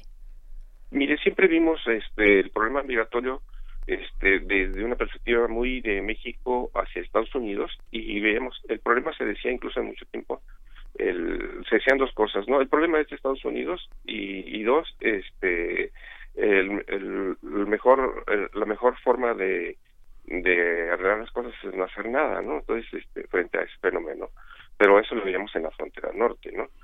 Ahora, con Centroamérica, teníamos una experiencia, sí, pero en, en algún momento este, con refugiados, es decir, ahí sí sí hubo una, con la Comar y toda esta esa tensión que se daba cuando era el conflicto político y la gente huía de, de la violencia política en, en, en Centroamérica, pues fue ejemplar de alguna manera la, lo que se hizo en, en la zona sur con los asentamientos para, para refugiados. Pero ahora esta migración que, que viene, aunque busca asilo en Estados Unidos, realmente no so, no todos este, están bajo la condición propiamente de las características o los parámetros bajo los cuales se hace la la la la, la, la cuestión del refugio a nivel uh-huh. internacional, o es muy lento además también ese tipo de, de cuestiones, sobre todo en Estados Unidos. Entonces, la propia eh, la propia Border Patrol en Estados Unidos dice que está rebasada. Entonces, digamos que es un problema que va más allá de México, eso sí hay que reconocerlo también, que requiere de una cooperación internacional, eh, y en ese sentido, bueno, México ha sido abierto, por lo menos con la ONU, para al acompañamiento, pero tenemos presión de Estados Unidos, y aquí creo que tampoco sabemos realmente eh, qué hacer con el gobierno de Estados Unidos, porque el gobierno de Estados Unidos está haciendo una presión muy fuerte ahora con este uh-huh. gobierno, además, nuevo en México, y el gobierno de México este eh, pues ha estado diciendo en voz del presidente que no quiere tener ningún problema con el gobierno americano, y están buscando eh, desde el principio, en el discurso por lo menos, una cooperación allá en Centroamérica de inversión, eh, y esa es parte de, de, de la, digamos, de lo que en lo cual se centra la el discurso mexicano del gobierno. Pero esa inversión es para largo plazo, digo, no va a ser una respuesta inmediata que, que dé resultados en el corto plazo. Es, es muy complicado en ese sentido, y, y entonces ahora tienen que buscar más bien la cooperación de los gobiernos centroamericanos para ver si de manera conjunta pueden hacer algo ahí para retener a la, a la población en sus uh, lugares de origen. Y en, y en este acercamiento del nuevo gobierno de Andrés Manuel López Obrador, no se le está hablando a la pared. Eh, cuando se le eh, pues comparte a Donald Trump pues estas estas posibilidades que parten más del desarrollo en la región para evitar de manera, como eh, dices, Vicente Sánchez, a, a largo plazo esta esta migración, y de una vez por todas también, ¿no? Pues si hay condiciones eh, adecuadas en sus países, pues no tendrán la necesidad de migrar. ¿Hay, hay alguna resonancia de estas lecturas del gobierno mexicano del otro lado de la frontera hacia el norte? Hasta ahora no hay nada claro, digo, este, se ha dicho, este, no hay ninguna se ha dicho que sí, digo, eh, eh, bueno, por lo menos el gobierno mexicano es el que, el que afirma, ¿no? Sí. Pero no hay expresiones concretas del lado americano en términos de, de, de esa propuesta mexicana de IACES. El propio presidente dijo que la reunión que tuvo con Kushner recientemente, por la cual ha sido criticada en la forma en que se dio, este menciona que fue parte de lo que se habló en la en esa reunión. Pero la reunión posterior de la Secretaría de Gobernación en Miami con la Secretaria de Nixon nos dice que, bueno, la presión es muy, muy fuerte y no yo no, yo no dudo a partir de eso que la que la propia visita de Kushner haya sido en la misma dirección, es decir, de ejercer presión al gobierno mexicano este frente al fenómeno que ya ellos veían venir y que nosotros quizás tampoco lo teníamos tan claro de cómo estaba organizándose esta cuestión en Centroamérica. Eh, entonces siempre, y, y ahora uh, se ratifica, México ha sido en, en, a nivel oficial siempre muy reactivo frente a Estados Unidos. Entonces este lo que está pasando ahora igual es una es una, un, un, un tema reactivo y, y sorprende un poco porque también digo en el sentido de que esta reacción va a algo que no había ocurrido antes, ¿no? Que decía la, la propia Secretaría de Gobernación, que ahora pretenden como generar una segunda frontera en el sur, en el istmo de Tehuantepec, para generar ahí una retención, diríamos, eh, un intento de retener a la, la migración, porque sería más, es la zona más estrecha, diríamos, en, la, en, en esa parte del territorio, y sería como que más práctico en términos de cómo tratar de retener a a las estas caravanas, pero no sabemos realmente qué tan efectivas van a ser, pero también qué tipo de reacción va a haber de parte de la opinión pública y de las organizaciones internacionales si empezamos a ver violación de derechos humanos y cuestiones este que nos dicen acerca justamente de esta falta de de expertise y de falta de entrenamiento para aplicar protocolos que sean eh, menos agresivos y más eh, en la línea de respeto de derechos humanos. Sí. Y es que justamente la, desde la salida de Honduras este y muchas veces desde El Salvador, algunas de las caravanas, de los buses que salen de, de allá, ya ya muchas personas van vigiladas porque llevan sus ahorros, porque son presas de una delincuencia organizada que desde Centroamérica se realiza. Pareciera de alguna manera simplista la idea de que pensar en que empleos o, o la generación de un desarrollo en el sur va a detener las caravanas, cuando muchos de las muchas de las ofertas que se hicieron en las caravanas pasadas por parte del gobierno ya eh, mexicano, el, la, el gobierno de la Cuarta Transformación les hizo de ofrecer empleo en, en México y de ofrecer las condiciones propicias para que se quedaran. Ellos, muchos de ellos vienen con una idealización de Estados Unidos muy poderosa. Ven México como un país de segunda, como un país de paso. No hay esa, no hay esa visión de que más, más oferta de trabajo nos va a hacer quedarnos. Queremos estar allá, queremos ser norteamericanos y ese es el, y esa es la promesa de un país que tiene una legislación abierta al asilo y una política que hoy reivindica supuestamente los derechos humanos, ¿no? Sí, efectivamente, digo, hay estas, estas dos cuestiones, lo que usted menciona de de la imaginario tan fuerte a nivel colectivo que se da y sorprende pues que, que a estas alturas de cómo se dan las comunicaciones a, a todos los niveles, incluso a nivel social, eh, haya todavía este imaginario del sueño americano, ¿no? Entonces, este, y que pareciera que no se enteran incluso de que no está por construirse el muro, sino que mucho del muro ya está construido desde hace mucho tiempo, incluso y que ahora se está reforzando. Nosotros que vivimos en la frontera sabemos que no solamente es un muro, son dos muros realmente, y ahora lo que está haciendo es hacer crecer, el, incluso fortalecer la primera valla que es la, el, la que había construido en los años ochenta, y ahora se está haciendo, este, reforzando y haciendo mucho más este, complicada de pasar esa, pero hay otra después, este, eh, a unos cuantos metros adelante está otra que también es un obstáculo. Es cierto que lograron, finalmente, pues también es una frontera muy difícil y muy porosa para la vigilancia, y, y la están cruzando, digo, pues si no, no se dieran estas cifras que ustedes daban al principio de los setenta y tantos mil o los noventa mil que esperan para este mes, ya totalizando la, las cifras de capturas en, en, de migrantes ilegales en Estados Unidos por esta frontera. Pero efectivamente, digo, también está el, el tema de, de, de derechos humanos eh, y ahí eh, no no sabemos, ni en Estados Unidos tampoco este tiene realmente ahora manera de, de hacer efectivo el, el el no violar eh, de alguna forma el, los derechos humanos de los migrantes. Entonces es un tema internacional realmente de, de, de cooperación y de buscar eh, formas efectivas, pero estamos todos ante una situación como país y como gobierno, porque también parte de la sociedad civil ahora este pues está en esas situaciones de que eh, es complejo también para las organizaciones civiles dar atención a, a grupos tan masivos. Entonces, porque antes era el acompañamiento, el gobierno había dejado parte de su política, era sido dejar que las organizaciones civiles hicieran el acompañamiento, y eso ha pasado recientemente, pero están rebasadas también las relaciones civiles. Digo, los albergues de migrantes y todo esto están siendo rebasados en, en, en atención a la, a la gente que viene, ¿no? Y ahora está ocurriendo esta cuestión de que los migrantes están organizándose de alguna manera para llegar ya de forma directa, por lo menos algunos, en, en transportes, digamos, contratados desde allá.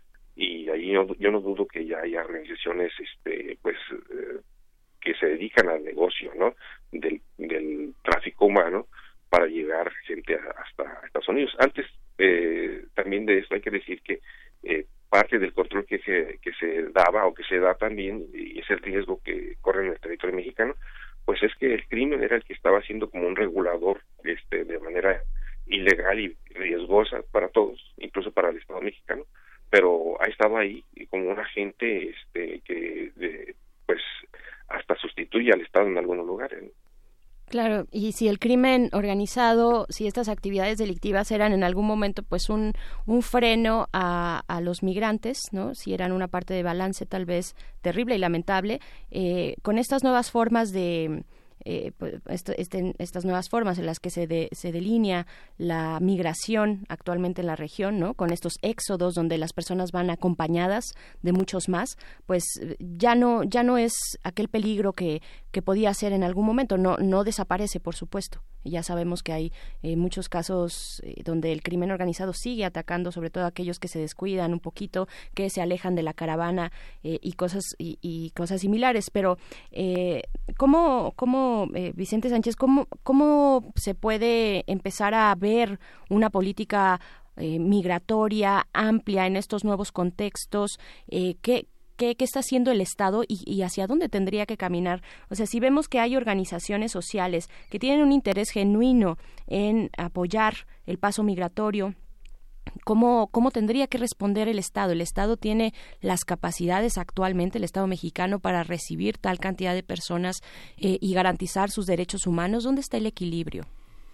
No, es bueno, hay que decir que en realidad cuando se trata de este, de este tipo de formas de masivas de migración eh, internacional, pues yo creo que ningún país, ningún Estado está en condiciones realmente de, de recibir eh, tanta gente. Eh, eso lo, lo hemos visto en Europa, por eso es el gran, el gran debate y la gran cuestión que tienen por resolver incluso la Unión Europea, y son países ricos, ¿no? Uh-huh. Eh, no solamente en recursos uh, de monetario financieros, sino además este, tiene una tradición, diríamos, este, mucho más grande de recibir eh, migrantes. Eh, pero en nuestro caso um, es algo relativamente nuevo, y no tenemos eh, ni recursos ni la experiencia. Y aquí lo que hay que hacer, eh, creo que es el, una apertura mayor y una, una insistencia de México para que haya una real cooperación de los países, sobre todo del Triángulo Norte, ¿no? Este, Nicaragua, digo Nicaragua, no, Honduras, El Salvador y Guatemala, ¿no? Sí. Esa es parte de la de la cuestión. Estamos una... Un, una política exterior ahí mucho más activa, digamos, mucho más activa, mucho más eh, eh, proactiva, digamos, a, de negociar directamente con los gobiernos centroamericanos para para generar una una política de estabilidad ahí en, en esas zonas y hacer atractivo, digamos, así que para que vaya inversión y, y se generen condiciones de de de una habitabilidad mucho más uh, amigable, digamos, en esas zonas de expulsión. Uh-huh. Pero está por construirse todo todo esto. La otra es hacia la sociedad civil. Bueno, tiene también que cambiar un poco el discurso. Eh, este gobierno, en términos de política y de discurso, pues es un tanto retractario a, la, a las relaciones civiles, ¿no? Entonces, este, y eso lo vemos en, dar, en, en varias líneas de política que tienen que, que ver con este tipo de organizaciones. Entonces, yo creo que, que hay ahí todo una, un, un tema donde eh, hay que rectificar por parte el gobierno y también eh, a buscar acompañamientos internos y a nivel exterior. Claro. Y, y bueno, eh, nuestro país, con, con la diversidad que tiene, pues no es lo mismo las capacidades que pueda tener la Ciudad de México, que eh, se asume o ha querido ser una especie de ciudad santuario, que algunas poblaciones más pequeñas en el norte de, de, de en la frontera norte de, de México. Eh, a nivel social, pues no podemos dejar de, de mencionarlo. Es un hecho que eh, la llegada de estas grandes caravanas pues genera genera muchas eh, opiniones adversas encontradas dentro de la sociedad, ¿no? Eh, ¿cómo, cómo, ¿Cómo se percibe este ambiente, esta respuesta de las personas, de las personas comunes y corrientes en la frontera norte, en los pueblos, en los distintos pueblos? ¿Cómo, cómo están eh, recibiendo a estas caravanas? ¿Hay, digamos, está balanceado un poco? Ya sabemos y hemos visto que en Tijuana, por ejemplo, pues hay eh, hemos tenido estos episodios de confrontación entre los habitantes de Tijuana eh, ante ante las caravanas que van llegando, pero ¿es así en, en la generalidad, digamos, de la frontera o, o hay algunas posturas diferentes? Bueno, se generan, son también, son, son también, como es una, una, una cuestión novedosa, Eh, se generan los dos tipos de, de reacciones, una favorable, digamos, o de alguna manera amigable por la tradición este misma de uh-huh. la gente que, que pues la, la población de la frontera en buena medida es de origen migrante, aunque es interno, ¿no? Hay, uh-huh. hay, digo, hay una diversidad importante, sobre todo en Tijuana o en otras ciudades más grandes, de orígenes incluso internacionales de otros países que, que llegaron y que se asentaron acá y y hay esa, esa digamos, como esa visión de ser como un tanto recíprocos eh, a través del tiempo. Pero también cuando ha llegado ya ahora estas estas migraciones últimas, este eh, ha cambiado porque, por desgracia, bueno, pues el, no se no se ve la masividad y la demanda que esto implica y, por lo tanto, la presión que hay sobre servicios y la, de, y la competencia que hay incluso por cierto tipo de beneficios que se dan a través de las políticas eh, del gobierno. En, entonces, ese tipo de cosas se va dando, pero también es cierto que al interior de las caravanas vienen contingentes de, de personas, sobre todo más jóvenes, que son un tanto más agresivos hacia el resto de la población también. Entonces, uh-huh. eh, y, y la gente las ve con cierta desconfianza. También porque estamos viviendo ambientes ya desde hace tiempo en algunas ciudades, no solamente a la frontera, ahora en el país, de tener eh, desconfianza hacia gente extraña por todo lo que se ha venido viviendo de violencia, ¿no? Sí. Entonces, eh, y se ve como eh, posible entre algunas de las de los habitantes de, de estas zonas que esta gente pueda ser este reclutada por el crimen incluso, ¿no?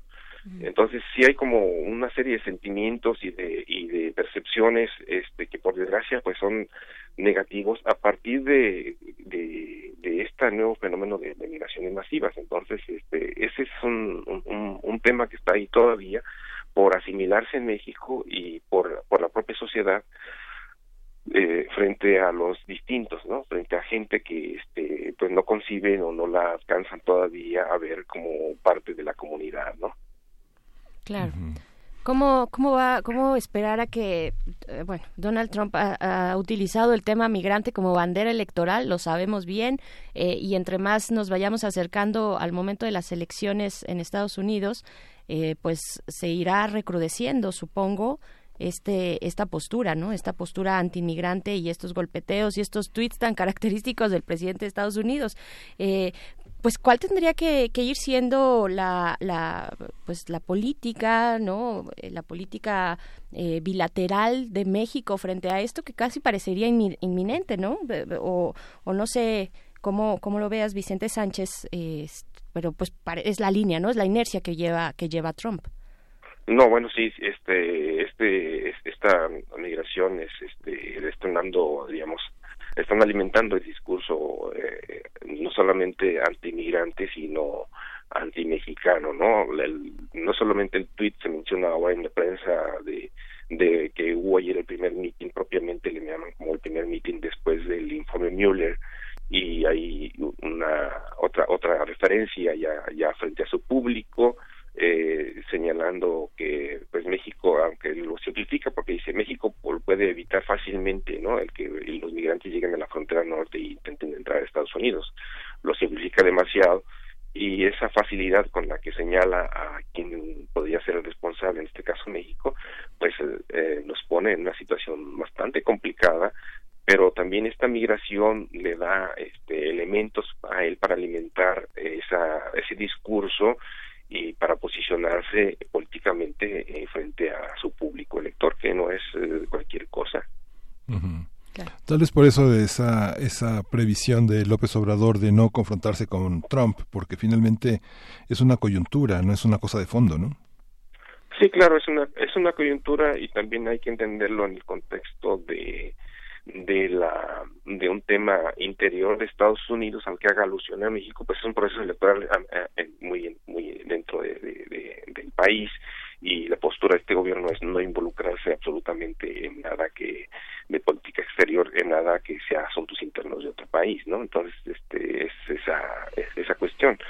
Lo que no quiere decir que no podamos tener algunas posturas este mucho más claras en términos de, de digamos de, de generar propuestas, ¿no? Y, y de rechazar también señalamientos. Yo creo que también este ahí este, habría que, que que sí que el gobierno mexicano tendría que posicionarse en, en términos de rechazar ciertos señalamientos de criminalización, sobre todo, ¿no? Uh-huh. Claro. Pues bueno, seguiremos esta conversación, doctor Vicente Sánchez, investigador del Departamento de Estudios de Administración Pública del COLEF, el Colegio de la Frontera Norte. Muchas gracias por conversar con nosotros. Al contrario, este buenos días. Gracias, buenos días. Y continuamos con las canciones de complacencias, esto que vamos a escuchar y cantar sin tu amor. ¿Por qué son así? ¿Por qué son así? Esta es de Jorge Negrete y es para Edgar Bennett.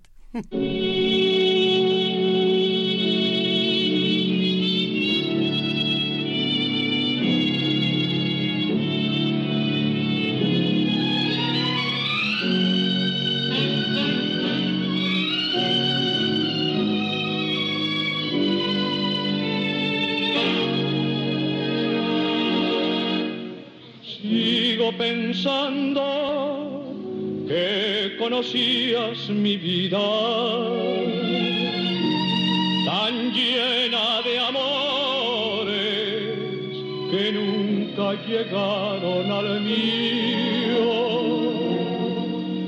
y robaste a mis labios su eterno cantar.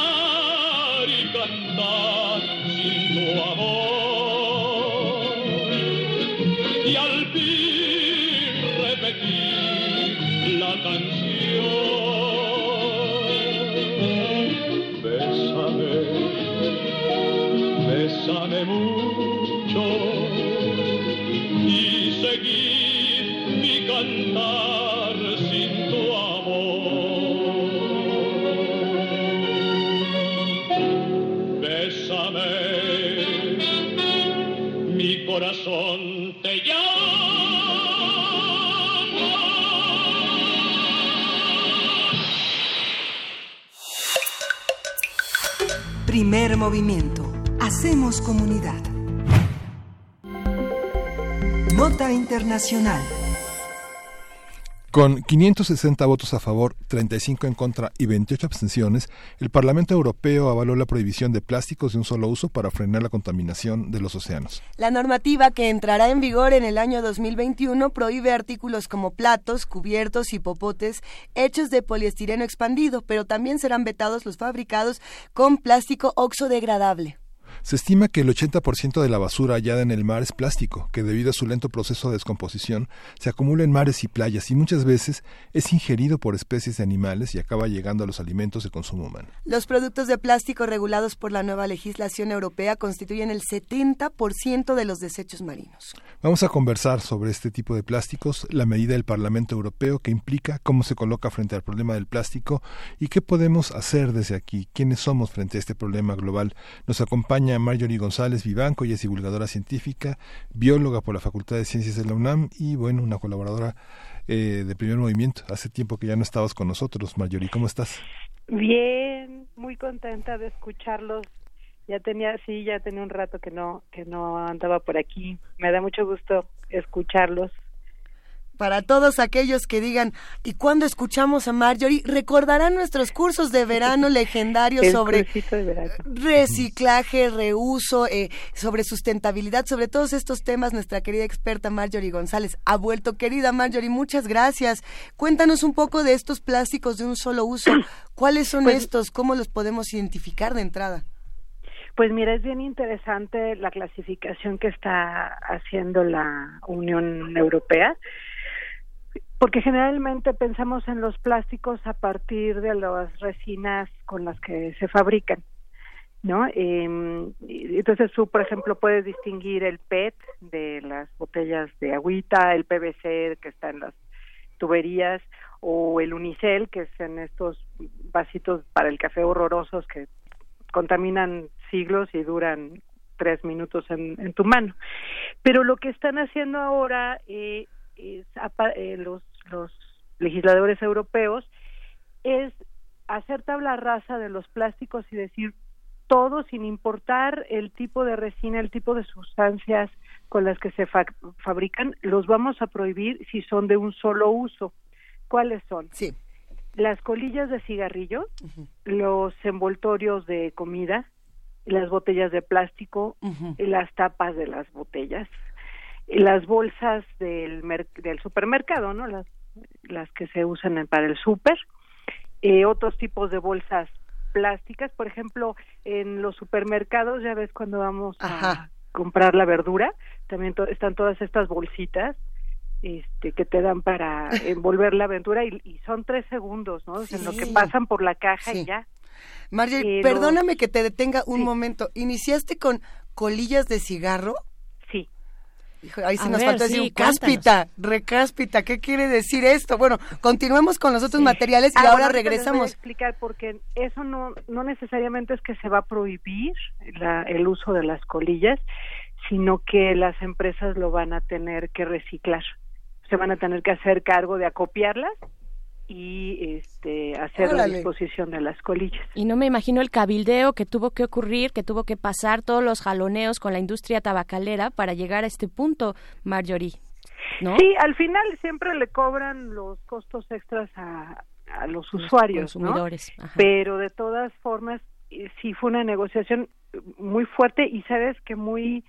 Fue un, hubo un año, en realidad eh, lo que estuvieron cabildeando fue un año, entonces fue muy intenso uh-huh. y pues el par, los, el Parlamento se impuso a varias industrias porque ve todos los plásticos que están abarcando, es la industria refresquera, claro, la del tabaco, la de los supermercados, este, la de las botellas de agua que no es cualquier cosa, también es súper poderosa esa sí. industria, ¿no? Claro, claro. Y bueno, los popotes, este, de los, los envasados para llevar comida, eh, los contenedores y bueno, los, los unicel. El unicel eh, en casi todas sus modalidades, excepto cosas, por ejemplo, como un casco de motocicleta, ¿no? Que a veces tiene unicel u otro uh-huh. tipo de espumas plásticas.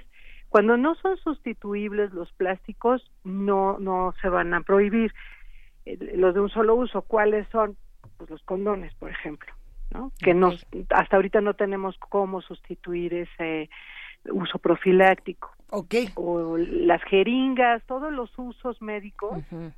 Si piensas en, en un, lo que requiere un paciente en un hospital, los tubitos del suero, este, las jeringas, una serie de objetos que no se pueden sustituir y tal vez algunos materiales de vidrio, aluminio puedan servir, pero en muchos casos no te queda de otra más que usar plástico. Claro. Uf, entonces esos hijo. son los que van van para afuera. No, bueno, todo, o sea, ah. una gran parte de la industria de los alimentos que vienen procesados, ¿no? Estoy pensando también en los eh, ¿En en los envases de los cafés, por sí. ejemplo, ¿no? En Starbucks y todas estas marcas. Eh, ¿cómo, cómo, a ver, ¿cómo ha sido esta discusión, eh, Marjorie? Pues mira, el, el tema tiene que ver sobre todo con la contaminación de los mares, de los uh-huh. océanos, sí. porque se calcula para que, que para el dos mil cincuenta va a haber más, eh, el peso del plástico en, el, en los mares va a ser mayor que el peso de toda la fauna marina. Eh, eh, es una crisis de proporciones ya demenciales, ¿no? Lo que sí. está ocurriendo en, el, en los mares. Y no solamente, se está contaminando también suelos, lagos, ríos. El problema es que además los plásticos emiten una serie de toxinas como los bifenoles, que son altamente cancerígenos, y durante su descomposición, pero además, bueno, se descomponen, pero no se biodegradan. Es decir, Eso. no, eh, por ejemplo, el papel, si tú lo, tú lo puedes compostear, tú lo puedes compostar, entonces las bacterias, los hongos y otros microorganismos lo van a introducir como alimento a su cadena, ¿no? Uh-huh. Eh, al final del día el, el papel lo puedes reciclar muchas veces y después ya lo compostas. El vidrio lo puedes reciclar cientos de veces y es inerte, pero el plástico no es inerte, el plástico está emitiendo estas toxinas. Pero además, en los mares, pues estamos viendo que hay, pues, se calcula que hay setecientas especies que ya han sido afectadas por la cantidad de plásticos que, que se están, que están llegando al mar. Se enredan, se asfixian, eh, se estrangulan, uh-huh. eh, les bloquean el tracto digestivo o tienen desnutrición. Hijo, claro. Este año ya ha habido estas noticias de ballenas que quedan varadas y que cuando les hacen la autopsia están completamente llenas de plástico, ¿no? Y sus estómagos.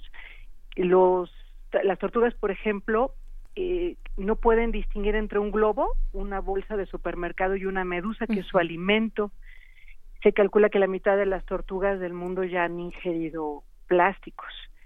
Y lo que estamos viendo, estas islas gigantescas que en el caso del Pacífico eh, llega a tener la superficie de tres veces Francia, eso tan monstruoso es solamente el cinco por ciento de lo que ya está en el mar, el noventa y cinco por ciento ya se fue al fondo del mar. Entonces estamos encontrando eh, plásticos eh, y microplásticos sobre todo por, en, en la carne de los pescados y de los mariscos que estamos consumiendo. Entonces es un problema claro. gravísimo. Ah, y el otro que se va a prohibir son los oxobiode- oxodegradables. Porque, ¿cuál es la diferencia? Uh-huh. Insisto, el papel se composta, pero las bolsas que nos están dando en los supermercados nada más se desintegran. Se hacen pedacitos y luego micropartículas, pero no se biodegradan. Entonces, este tipo de plásticos que son muy engañosos, porque nos dice la industria, ay, sí, mira, se degrada. Sí, se degrada, pero sigue contaminando, ¿no? Esto que, eh, que estamos... también lo van... Claro, eso también se va a prohibir, Mayo, Marjorie. Sí. Eh, esto que estábamos platicando eh, a, hace un momento, me recuerda una nota que justamente hablamos contigo el año pasado sobre las aves de la Ciudad de México que empezaron a utilizar las colillas de cigarro para sus nidos y que esto tenía una cualidad insecticida extraña, pero los ecosistemas pueden hacer eh, hasta un poquito, no no no puede uno decir que si los pájaros en la Ciudad de México usan las colillas, entonces no no hay que prohibirlas, ¿no? Esta, esta regulación claro. tiene muchas cosas importantes. Sí, mira, por ejemplo, yo creo que a todos nos ha tocado ya ver en, en el mar a un cangrejito que pesca una tapa de refresco uh-huh. como cocaza, ¿no? Uh-huh. Este, pero eso no significa que en realidad los ecosistemas lo estén logrando absorber. Integrar, ¿no? Además, el problema es el volumen. Exacto. Y buena parte de lo que está ahorita contaminando es muy nuevo, es es del año dos mil para para acá, que es que eso es algo muy dramático. En ahorita les les encuentro las cifras, pero digamos los la, el boom de la industria plástica empezó en los años cincuenta. Uh-huh. eh, uh-huh. Pero la mayor parte de la producción eh, estalló en el año dos mil. Entonces es algo muy grave porque ha crecido de forma exponencial el uso de los plásticos en todo en todo el planeta. Y entonces, ah, mira, son ocho mil trescientos millones de toneladas, ocho mil trescientos millones de toneladas cúbicas que se han producido. Y en mil novecientos cincuenta se producían uno punto cinco millones de toneladas, para el dos mil catorce eran trescientos millones de toneladas anuales. Entonces es, no, bueno. es una, eh, un crecimiento de esta industria muy enloquecida, y aunque una parte de los plásticos eh, se pudiera, bueno, se va degradando y se pudiera incorporar alguno de los ciclos de la naturaleza, el problema es el volumen. O sea, la, lo que está pasando, lo que estamos viendo en el mar es que el planeta está vomitando nuestro plástico, uh-huh, ¿no? Básicamente. Marjorie, hemos visto, sí. nos han dicho, nos han contado, eh, y esto no exime nuestra responsabilidad, la responsabilidad de cada uno de los países, pero nos han dicho que Estados Unidos es, eh, pues, el país que más consume y que más genera este tipo de desperdicios, de desechos, eh, y, y bueno, ya sabemos cómo cómo son, eh, cuál, eh, qué es lo que opina el presidente de los Estados Unidos respecto al cambio climático y todas esas, estas afectaciones de la vida humana en el planeta. ¿Es, es suficiente? ¿Hasta cuándo será irreversible eh, esta situación de seguir con esta inercia? ¿Es, es, eh, qué, ¿Qué significa que el Parlamento Europeo haya tomado esta decisión tajante, importante, frente a un Estados Unidos que sigue consumiendo como si no existiera mañana, que es básicamente hacia dónde vamos, ¿no? Pues mira, es muy valiente el, el Parlamento Europeo, porque al final lo que está haciendo es intentar revertir una tendencia de la economía mundial basada en, en la producción de desechables, ¿no? En, en uh-huh. intentar incrementar el ciclo eh, económico, el ciclo de salida de mercancías y consumo de mercancías, que es una tendencia del sistema económico mundial desde hace un siglo. Entonces, que, o sea, lo que lo que está haciendo Trump no son tonterías, es la representación tal vez muy burda, pero también muy sincera de lo que piensan muchos industriales, uh-huh. ¿no? Y muchos de las cadenas monopólicas de las que hemos estado hablando, fíjate, son los eh, el agua, y las grandes eh, cafeterías que tienen eh, tiendas por por cientos por todo el planeta. Sí.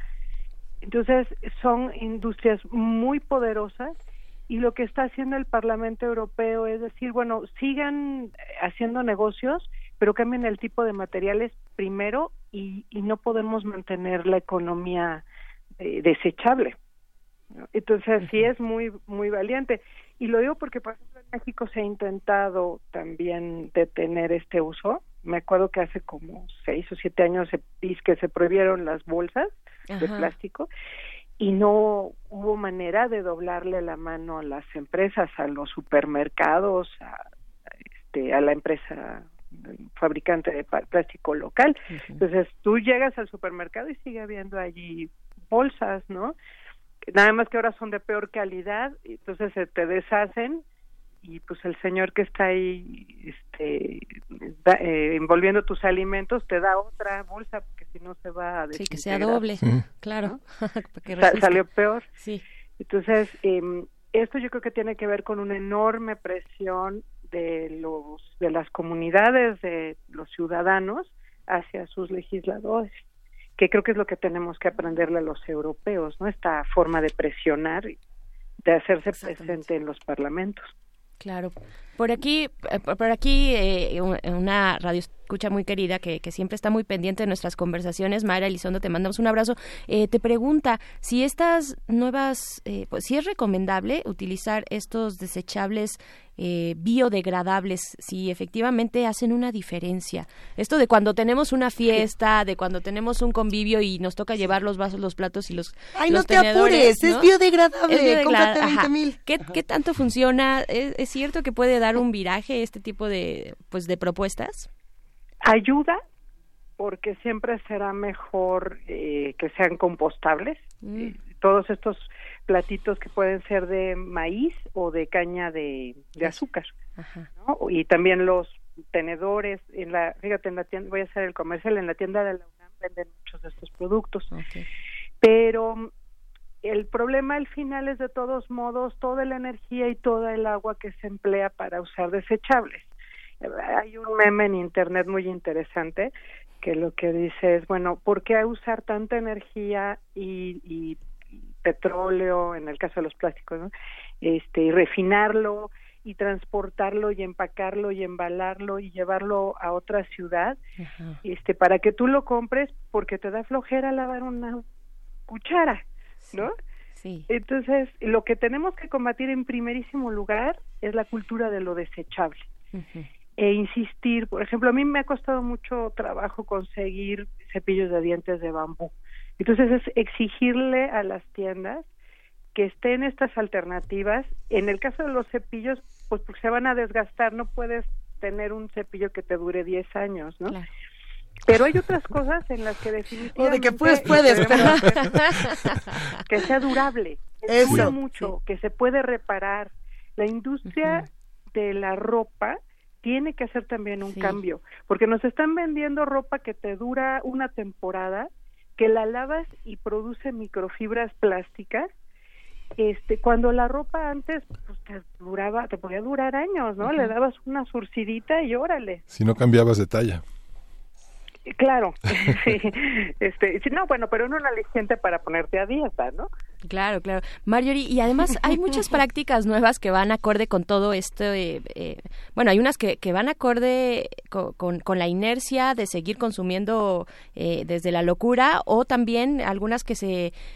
pues que ya han anticipado toda esta catástrofe o que se han subido, ¿no?, a, a, a combatirla, a disminuirla. Pienso, por ejemplo, hace un momento que hablabas de la flojera que nos da eh, cualquier hacer cualquier otra cosa, ¿no? Y, y pienso en que actualmente, pues, el, los servicios de comida rápida, por ejemplo, ¿no? Este, todas estas también cadenas de, de eh, chicos en motocicleta que te llevan la comida hasta donde estés, Uf. pues, ¿no? O sea, Eh, generan también, tienen tienen esta parte también de generar eh, pues eh, una gran cantidad de, de basura y de desechos. ¿Cómo? Sí, de hecho las empresas locales, una de las más importantes, se está acercando a la UNAM uh-huh. este para intentar ver cómo puede hacer embalajes biodegradables, cómo uh-huh. puede usar uh-huh. embalajes biodegradables. De todos modos, pues lo mejor es que que no haya consumo de un solo uso, que no, no haya este lógica de lo desechable, de, de lo desechable. Nosotros ya hemos ido a la taquería con nuestros toppers y Ajá. nuestros frasquitos para la salsa sí. y ya hasta nos ubican, ¿no? Ya saben dónde queremos cada cada cosa. Sí. Entonces hay que hacer ese esfuerzo de manera individual, pero lo más importante es el esfuerzo colectivo para insistir que las empresas modifiquen sus patrones. Y luego pues hay que enfrentar el tema económico. Estamos basados en una economía... Es que esa es la otra, Marjorie. De, uh-huh. de lo desechable, de queremos uh-huh. ganancias rápidas y que se incrementen.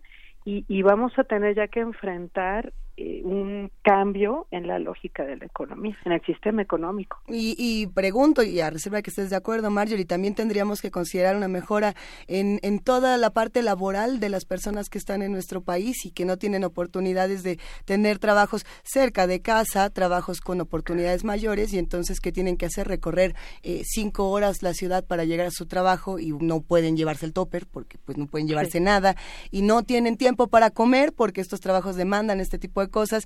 Entonces lo primero que pueden comer es algo en la calle, y eso sí es que sí. les da tiempo y tiene que ser desechable, y el dinero que les pagan además, porque estas condiciones laborales son así, no les va a dar para que vayan al mercado orgánico a comprar estas cosas, lo claro. hemos platicado también, uh-huh. les da para que se compren este el refresco más barato con la sopa Maruchan, y, y eso nos, nos ha tocado uh-huh. a todos, y decimos sí. esta con, o sea, no es que yo no quiera hacerlo, no es que yo no quiera ser sustentable, tampoco le echo la culpa a la vida, pero pero ¿qué hago? Porque es muy caro. ¿Cómo, sí, cómo claro. puedo modificar ese patrón? O sea, no llegamos aquí gratuitamente, ¿no? Uh-huh. También.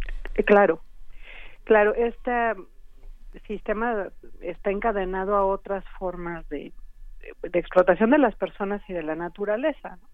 Entonces, comer uh-huh. en casa, en familia, se ha vuelto un privilegio. Sí. P- poder vivir cerca de casa como para llegar a hacerte tu sopita de fideo uh-huh. y hacerla, ¿no? No comprarla instantánea. Además. Es, es un lujo para mucha gente.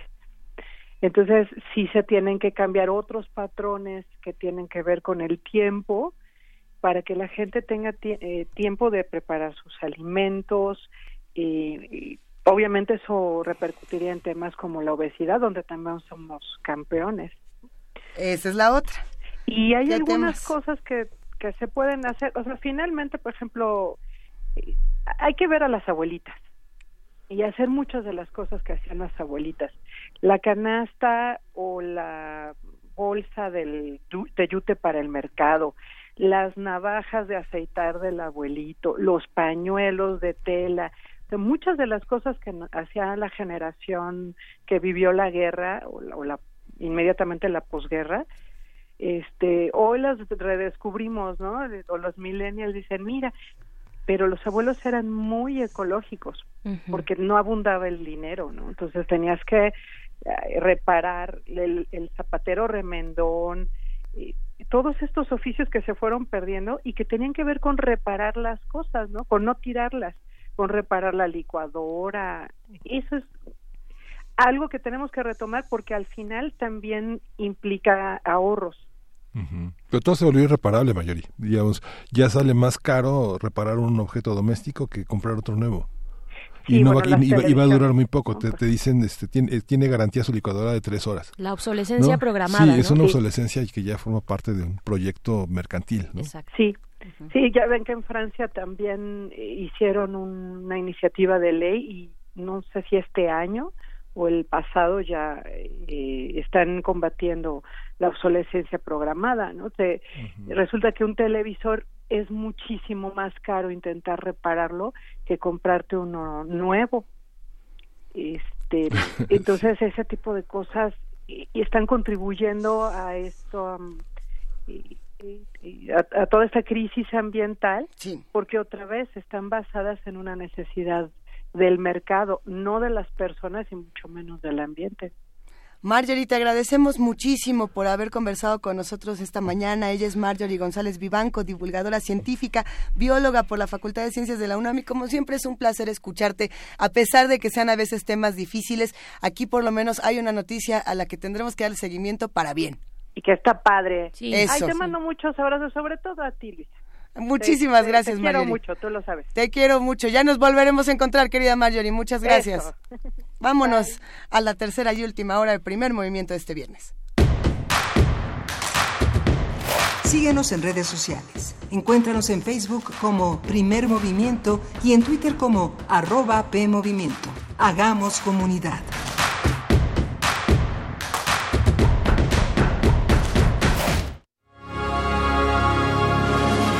Cuando era niño, la delincuencia lo arrancó del cuidado paterno.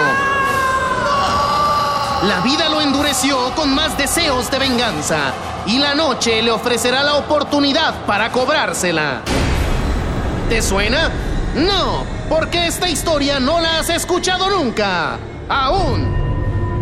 Radio UNAM, el Encuentro Internacional de Narrativa Gráfica Universo de Letras y la Cátedra Extraordinaria José Emilio Pacheco de Fomento a la Lectura te invitan a escuchar Las insólitas aventuras del hombre murciélago. Del primero al cinco de abril a las diecisiete treinta horas. Retransmisión a las veintidós treinta horas dentro de Resistencia Modulada. Todo por el noventa y seis punto uno de F M. Radio UNAM, experiencia sonora. Me gusta. No me gusta. Me importa. No estoy de acuerdo. Me enoja. Me inspira. México es plural y las personas tenemos diferentes opiniones, pero hay algo que nos une. Queremos que nos vaya bien. Porque en la democracia contamos todas. Contamos todos. I N E. Prevenir un incendio forestal es más fácil que combatirlo. Está en nuestras manos. En Bosques y Selvas, No arrojes colillas de cigarro ni basura. El fuego puede iniciarse con el efecto lupa que provocan los desechos en vidrio y el sol. Si detectas un incendio forestal, llama al nueve once o al cero uno ochocientos cuarenta y seis veintitrés sesenta y tres cuarenta y seis. Sistema Nacional de Protección Civil, Secretaría de Seguridad y Protección Ciudadana. Epidemiólogo, epidemiólogo, epi... Los precios internacionales del petróleo. Hay una enorme diferencia entre pararse ante un público y compartir la información a convencerlos de que nuestro mensaje es trascendente. Radio UNAM te invita a mejorar tus aptitudes verbales ante el público en el curso Oratoria y Dominio de la Voz, impartido por Sergio Rued. Curso de dieciséis horas prácticas y teóricas, dirigido a todas las personas cuyo desempeño laboral esté relacionado con hablar en público. Todos los jueves del cuatro de abril al nueve de mayo, de las diecisiete a las veinte horas en las instalaciones de Radio UNAM. Adolfo Prieto, ciento treinta y tres, Colonia del Valle. Informes e inscripciones al cincuenta y seis veintitrés treinta y dos setenta y dos. Un discurso bien montado garantiza la efectividad del orador. ¿Van a leer, sí o no? Radio UNAM. Experiencia sonora. El Instituto de Geología de la UNAM, en el marco de la Semana del Arte Contemporáneo de la Ciudad de México, te invitan a la exposición Earth Body, obra que aborda orgánicamente aspectos de feminismo, naturaleza, migración, así como de mestizaje y descolonización, a través de diferentes nociones de cuerpo y tierra. Una curaduría de Jonathan Habib Enquist y Gabriel Mestre Arrioja. Desde el cinco de febrero hasta el siete de abril. Museo de Geología de la UNAM, Jaime Torres Bodet, ciento setenta y seis, Santa María la Ribera. Earth Body es cadáver, es polvo, es sombra, es nada. Encuentra la música de Primer Movimiento día a día en el Spotify de Radio UNAM y agréganos a tus favoritos.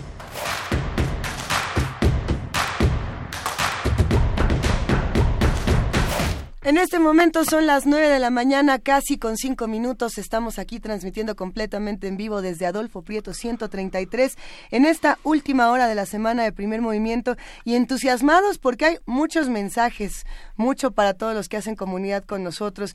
Todavía siguen con lo de las suculentas y las cactáceas, con este tema de la sustentabilidad. A ver, sirve este momento para mandarle un gran abrazo a Rock Nacionalista, a R I P M X, a Fabiola Cantú. ¿A quién más le abrazamos? A Miguel Ángel Gemirán, a Rocío Clavel, Mayra Elizondo, Lobo, Negro Lobo.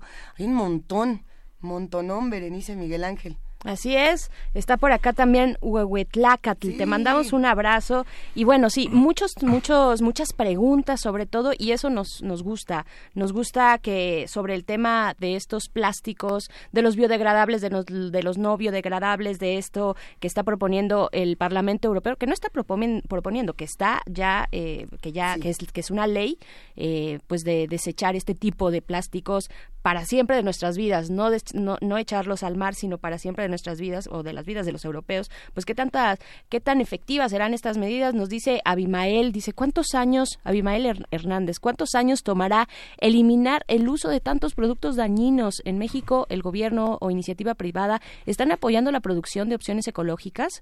Bueno, pues yo eh, lo dudo, no, no es algo que, que esté, al menos en las campañas Vamos eh, a ver. públicas, ¿no? Digamos, eh, habrá, habrá que revisar más, pero pues el problema está ahí enfrente y es un gran, gran problema. También el inconforme nos dice Bernard, Bernardo sí. Rosil, nos dice, es impresionante la magnitud de plásticos, no imaginaba unas cifras tan espeluznantes. Sí, esa es, esa es la forma de describirlo, espeluznante. Estamos ahí como en el borde del vacío. Ahí, eh, ahora que platicábamos con Marjorie eh, y, y ella mencionaba a los millennials, a las nuevas generaciones, eh, hay tendencias distintas eh, que, que tal vez algunos se puedan ir sumando eh, si es que si es que pues les es de su agrado. Por ejemplo, estas tendencias minimalistas o estos estas modas, algunos podrían Eso. decir modas minimalistas de no voy a vivir más que con... Sí.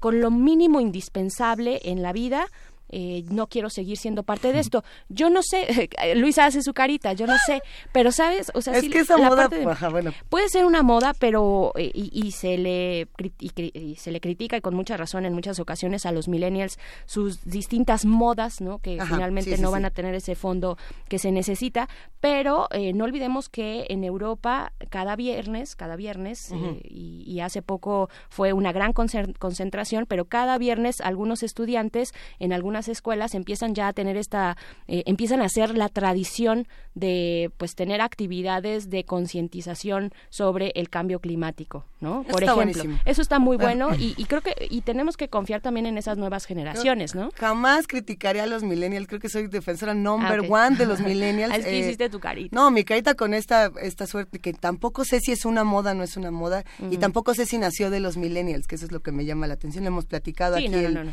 el decir, eh, no quiero vivir con nada porque soy muy joven y quiero, este, no quiero tener posesiones y quiero deshacerme mm. de todas estas cosas. También viene de que no hay oportunidad para los jóvenes de tener nada de esto y no la habrá, ¿no? Jubilación, nadie la va a tener. Este, a ver, eh, seguro médico, ¿cuántos de aquí lo tienen? Nadie, ¿verdad? Eh, no, no, te, no hay condiciones, no existen todas esas cosas que había en otras generaciones, eh, de condiciones laborales, de condiciones de a ver cuántos nos vamos a poder comprar una casa no, bueno. con el crédito oh, del Infonacual, ¿no, verdad? Nadie. Del Entonces, Infonacuac. Las nuevas generaciones ya no van a tener esos privilegios, se ha anunciado uh-huh. ya desde hace muchos años y siempre es muy fácil desde el rollo capital uh-huh. venderles la idea de no tengas nada, viaja, gástate tu dinero en conciertos, en, en, en uh-huh. ropa, en libros, en, es más, no compres libros, bájalos de internet, no necesitas más que tu teléfono, pero tu teléfono lo puedes regalar y comprarte uno nuevo.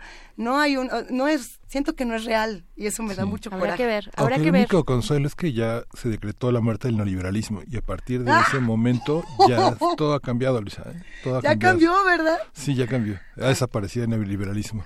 Ay, Fíjense que tengo que decirles que murió Añez Barda. Añez Barda, que cumpliría en mayo noventa años y que fue una de las cineastas más importantes del siglo veinte y todavía hasta el siglo veintiuno.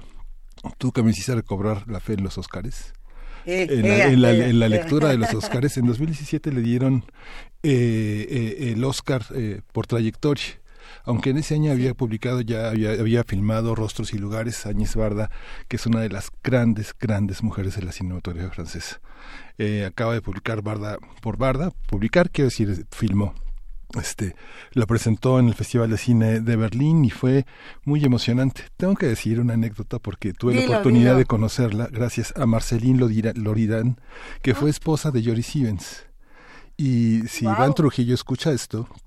Yo siempre fui el otro cuando Lorenz, eh, Iván Trujillo, director Iván de, Trujillo de, de UNAM, este, le decía Iván, no, no, no puedo cenar porque este, voy a comer con, voy a cenar con un, un amigo, eh, ese, ese otro era yo y ella comió con Iván porque hicieron un homenaje a Jory Stevens. Ajá.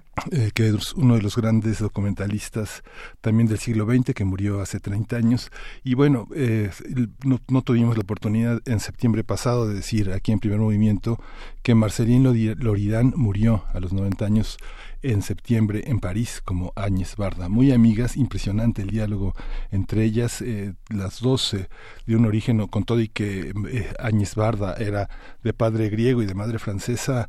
El tema del judaísmo que vamos a tratar en esta última hora del Primer Movimiento fue fundamental. Marceline Loridán estuvo en los campos de concentración eh, eh, nazis y este, ostentaba su número su número de serie en el que perdió a toda su familia. Solamente una vez se cruzó con su padre en esos campos de concentración y bueno, vaya este, este pequeño comentario para que no dejemos de ver. Iván Trujillo dejó en la Filmoteca un amor especial por el documental, ¿no? Hay talleres, cursos permanentes, hay unas películas sí, que se que sí, Marceline Loridán eh, donó gracias a la intervención de Iván Trujillo. Iván Trujillo mantuvo un contacto permanente con ella como, como director del Festival de Cine de Guadalajara. Eh, este, hizo un pequeño homenaje Eh, el año pasado, todavía con el, no era director de T V UNAM, uh-huh. a esta enorme presencia que también tiene un cine documental importante. Ay, unos uh-huh. minutos antes y hubiéramos modificado quizá la poesía necesaria para hacer homenaje a todo el cine francés. Sí, la novela Barda y todo muy lo que hizo por el ¿no? cine francés. Sí. Qué cosa. Bueno. Sí, bueno. Pues mira, pero un apunte. Acercarse a la Filmoteca de la universidad, acercarse a T V UNAM, donde se tienen todos estos materiales bien cuidaditos uh-huh. y listos para ver la luz otra vez. Sí. Vámonos a la poesía necesaria. Dale. Primer movimiento. Hacemos comunidad. Es hora de poesía necesaria. Poesía permanencia voluntaria le ofrece, le ofrece lo que le viene siendo, llévelo, llévelo, su doble función, un doble combo. La primera, ¿quién se la va a echar? La primera me la echa yo, Frida Saldívar, o se lo echa Pablo Extinto. Venga, la primera se lo va a echar Pablo Extinto, hoy es su cumpleaños, lo queremos mucho, lo abrazamos y tiene un combo matón con poesía y música. ¿El poema lo escribió él? Pregunto yo. Ahora lo vamos a, a ver porque no lo hemos podido, yo no lo he podido escuchar, pero ahorita lo vamos a escuchar en este momento. Venga de ahí, Pablo, querido, te abrazamos, te queremos y te deseamos que tengas otro año de mucha comunidad y de muchísimo apapacho. Vamos a escucharlo. A él desea las vestiduras del cielo. Un poema de William Butler Yeats. Si tuviera las vestiduras bordadas del cielo, entretejidas de luz dorada y color plata, las azules, las opacas, las oscuras vestiduras de la noche y la luz y la penumbra, tendería a tus pies las vestiduras. Pero siendo pobre, solo tengo mis sueños. He tendido mis sueños a tus pies. Pisa suavemente, pues camina sobre ellos. No, bueno, Pablo Extinto y Yeats. Qué maravillosa combinación, querido Miguel Ángel. Yeats siempre es bi- bienvenido para tristear y para, sí. y para también emocionarse. Qué, qué poeta. Y bueno, muchas gracias, Pablo, por esta recomendación. Ahora, en el Quién Vive Poético te lo vamos a campechanear. Esta que será eh, mi última poesía necesaria aquí en Primer Movimiento y que me da muchísimo gusto poder compartir. Eso crees. Esa es Tabaquería.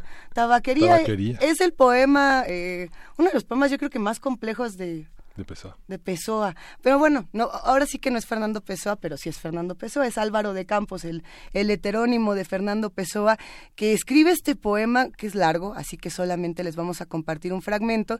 Y después de ello, para que no quede fuera el cine francés y no quede fuera Agnès Varda, vamos a escuchar... ¿Cómo, cómo se dice el mar en francés, Miguel Ángel? La mer.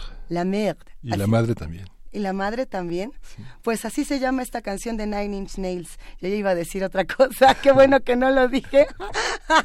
Ya todos aquí se están riendo porque todos lo pensaron. Ándele. Bueno, y seguramente los que hacen comunidad también. Este poema es eh, interesantísimo y si pueden acercarse a todo el texto, lo pueden encontrar, si no me equivoco, también en material de lectura. Yo el que voy a leer es, es una traducción de Mario Borges, que bueno, tiene un conocimiento muy amplio en la literatura de Pessoa y en sus traducciones, así Así que esperemos lo disfruten. Tabaquería. No soy nada. Nunca seré nada. No puedo querer ser nada. Aparte de eso, tengo en mí todos los sueños del mundo. Ventanas de mi cuarto, de mi cuarto de uno de los millones del mundo que nadie sabe cuál es. Y si supieran cuál es, ¿qué sabrían? Das al misterio de una calle cruzada constantemente por gente, a una calle inaccesible a todos los pensamientos, real, imposiblemente real, cierta, desconocidamente cierta, con el misterio de las cosas por debajo de las piedras y de los seres, con la muerte poniendo humedad en las paredes y cabellos blancos en los hombres, con el destino conduciendo la carroza de todo por el camino de nada. Estoy ahora vencido, como si supiera la verdad. Estoy ahora lúcido, como si estuviera para morirme y no tuviera más hermandad con las cosas, sino una despedida, como si se volviera esta casa y este lado de la calle, la hilera de vagones de un tren y una partida pitada, desde adentro de mi cabeza y una sacudida de mis nervios y un crujir de huesos en la ida. Estoy ahora perplejo, como quien pensó y halló y olvidó. Estoy ahora dividido entre la lealtad que debo a la tabaquería del otro lado de la calle, como cosa real por fuera, y a la sensación de que todo es sueño, como cosa real por dentro. Fallé en todo. Como no hice ningún propósito, tal vez todo fuera nada. El aprendizaje que me dieron lo tiré por la puerta trasera de mi casa. Fui hasta el campo con grandes propósitos, pero allá encontré solo hierbas y árboles, y cuando había gente era igual a la otra. Salgo de la ventana, me siento en una silla. ¿en qué he de pensar? ¿Qué sé yo de lo que seré? ¿Qué sé yo? ¿Qué no sé yo lo que soy? ¿Ser lo que pienso? Pero pienso ser tantas cosas, y hay tantos que piensan ser la misma cosa que no puede haber tantos. ¿Genio? En este momento, cien mil cerebros se conciben en sueños, genios como yo, y la historia no marcará, quién sabe, ninguno. Ni habrá sido estiércol de tantas conquistas futuras. No, no creo en mí. En todos los manicomios hay locos con tantas certezas. Yo que no tengo ninguna certeza, ¿soy más cierto o menos cierto? No, ni en mí. En cuántas guardillas y no guardillas del mundo no están en esta hora genios para sí mismos soñando. Cuántas aspiraciones altas y nobles y lúcidas, sí verdaderamente altas y nobles y lúcidas, y quién sabe si realizables, nunca verán la luz del sol real ni hallarán oídos de gente. El mundo es para quien nace para conquistarlo, y no para quien sueña que puede conquistarlo, aunque tenga razón.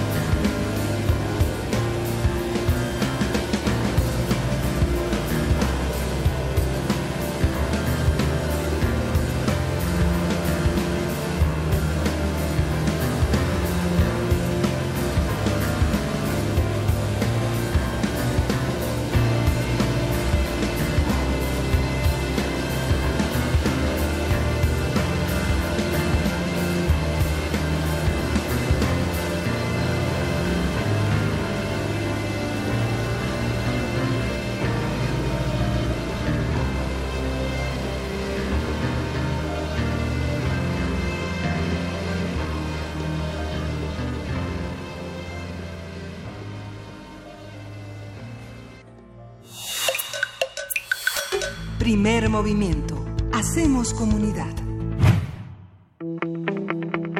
La mesa del día.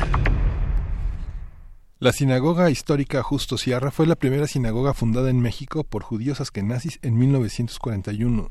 Está en la calle Justo Sierra número setenta y uno en el centro histórico. Estuvo cerrada por más de tres décadas hasta que en dos mil nueve fue reinaugurada tras una restauración. Actualmente funciona como un edificio religioso y centro cultural para la comunidad judía, pero está abierto para todo el público. Tiene visitas guiadas y diversas actividades con el objetivo justamente de difundir la cultura judía. En sus próximas actividades destaca una visita especial a la Plaza de Santo Domingo este domingo treinta y uno de marzo, donde se hablará de los judíos en la Nueva España y la Inquisición. El domingo siete de abril, Mardoqueo Starpolovsky hablará de la presencia judía en el exilio español en México. La charla va a contar con la participación de Sara Sepchovich, así como de Alejandra Marín en la voz y Anuar Miranda en la guitarra flamenca.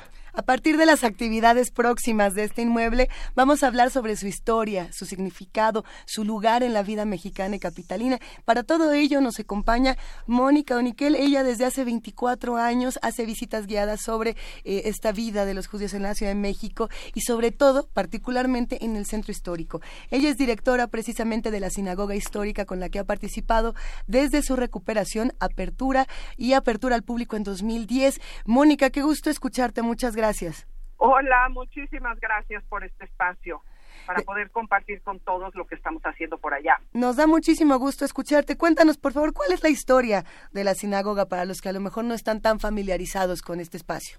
Bueno, este es un lugar que se inauguró en mil novecientos cuarenta y uno, eh, en plena Segunda Guerra Mundial, y precisamente quienes lo crearon venían de los lugares donde los judíos estaban siendo masacrados, porque lo hicieron los judíos de Lituania, de Rusia, de Polonia, de Hungría, cuya lengua era el yiddish, y la trajeron para acá. Entonces, en México encontraron libertad, encontraron oportunidades para reinventarse, para recrear todo lo que era su vida anterior, pero eh, pues fue fue una fue una vivencia muy muy grata, porque a pesar de todo lo que estaban sufriendo, aquí pudieron reinventarse. Entonces, llegan desde los años veinte, eh, rezan en casas, en cuartos de vecindades, porque esto es posible. La religión judía es una religión que se hizo para un grupo de, en movimiento, de inmigrantes, de exiliados. Entonces, eh, llegando a México, tuvieron diferentes lugares de rezo. Uno de ellos precisamente en la calle de Jesús María, lo cual es bastante curioso porque esa fue la calle donde se fundaron las tiendas de abarrotes, las tiendas de pan europeo y las eh, carnicerías kosher y tantas cosas que surgieron ahí en la calle de Jesús María y que son de esas cosas que vemos en la visita guiada al barrio de los inmigrantes. Y ya de, eh, en mil novecientos treinta y nueve empezó la construcción En, en la calle de Justo Sierra setenta y uno, que se inauguró en el cuarenta y uno. Uh-huh. Qué, qué maravilla, qué de, qué de figuras, qué de personajes. Si uno piensa en los grandes centros del mundo, sí, desde Nueva York hasta el Marais en París, eh, todo el barrio judío en, en, en, en Cracovia, en, en Praga, eh, es algo, es, estamos a esa altura, pero necesitamos esos cronistas que, como tú, tienen muchos años insistiendo junto a A, a, a paseos muy importantes como los que ha organizado el I N A, el I N B A, y que y que la comunidad judía tenga esa posibilidad de verse a sí misma, y los que no son judíos también, ¿no? Claro, esa es gran parte de nuestra misión.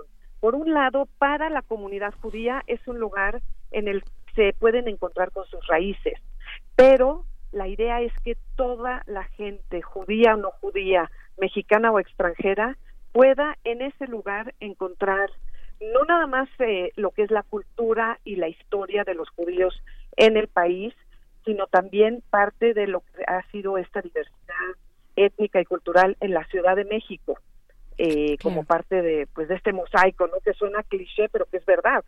Uh-huh. Eh, entonces, en ese sentido, lo que estamos haciendo es abrir puertas, abrir un diálogo, permitir que, que, que nos conozcan, que conozcan la historia de los judíos, la cultura, a través de la música, a través de las conferencias, a través de los cursos y de tantas otras cosas, y además de tener abiertas las puertas todos los días para que cualquiera, no hay ninguna restricción, pueda entrar y pueda visitarnos.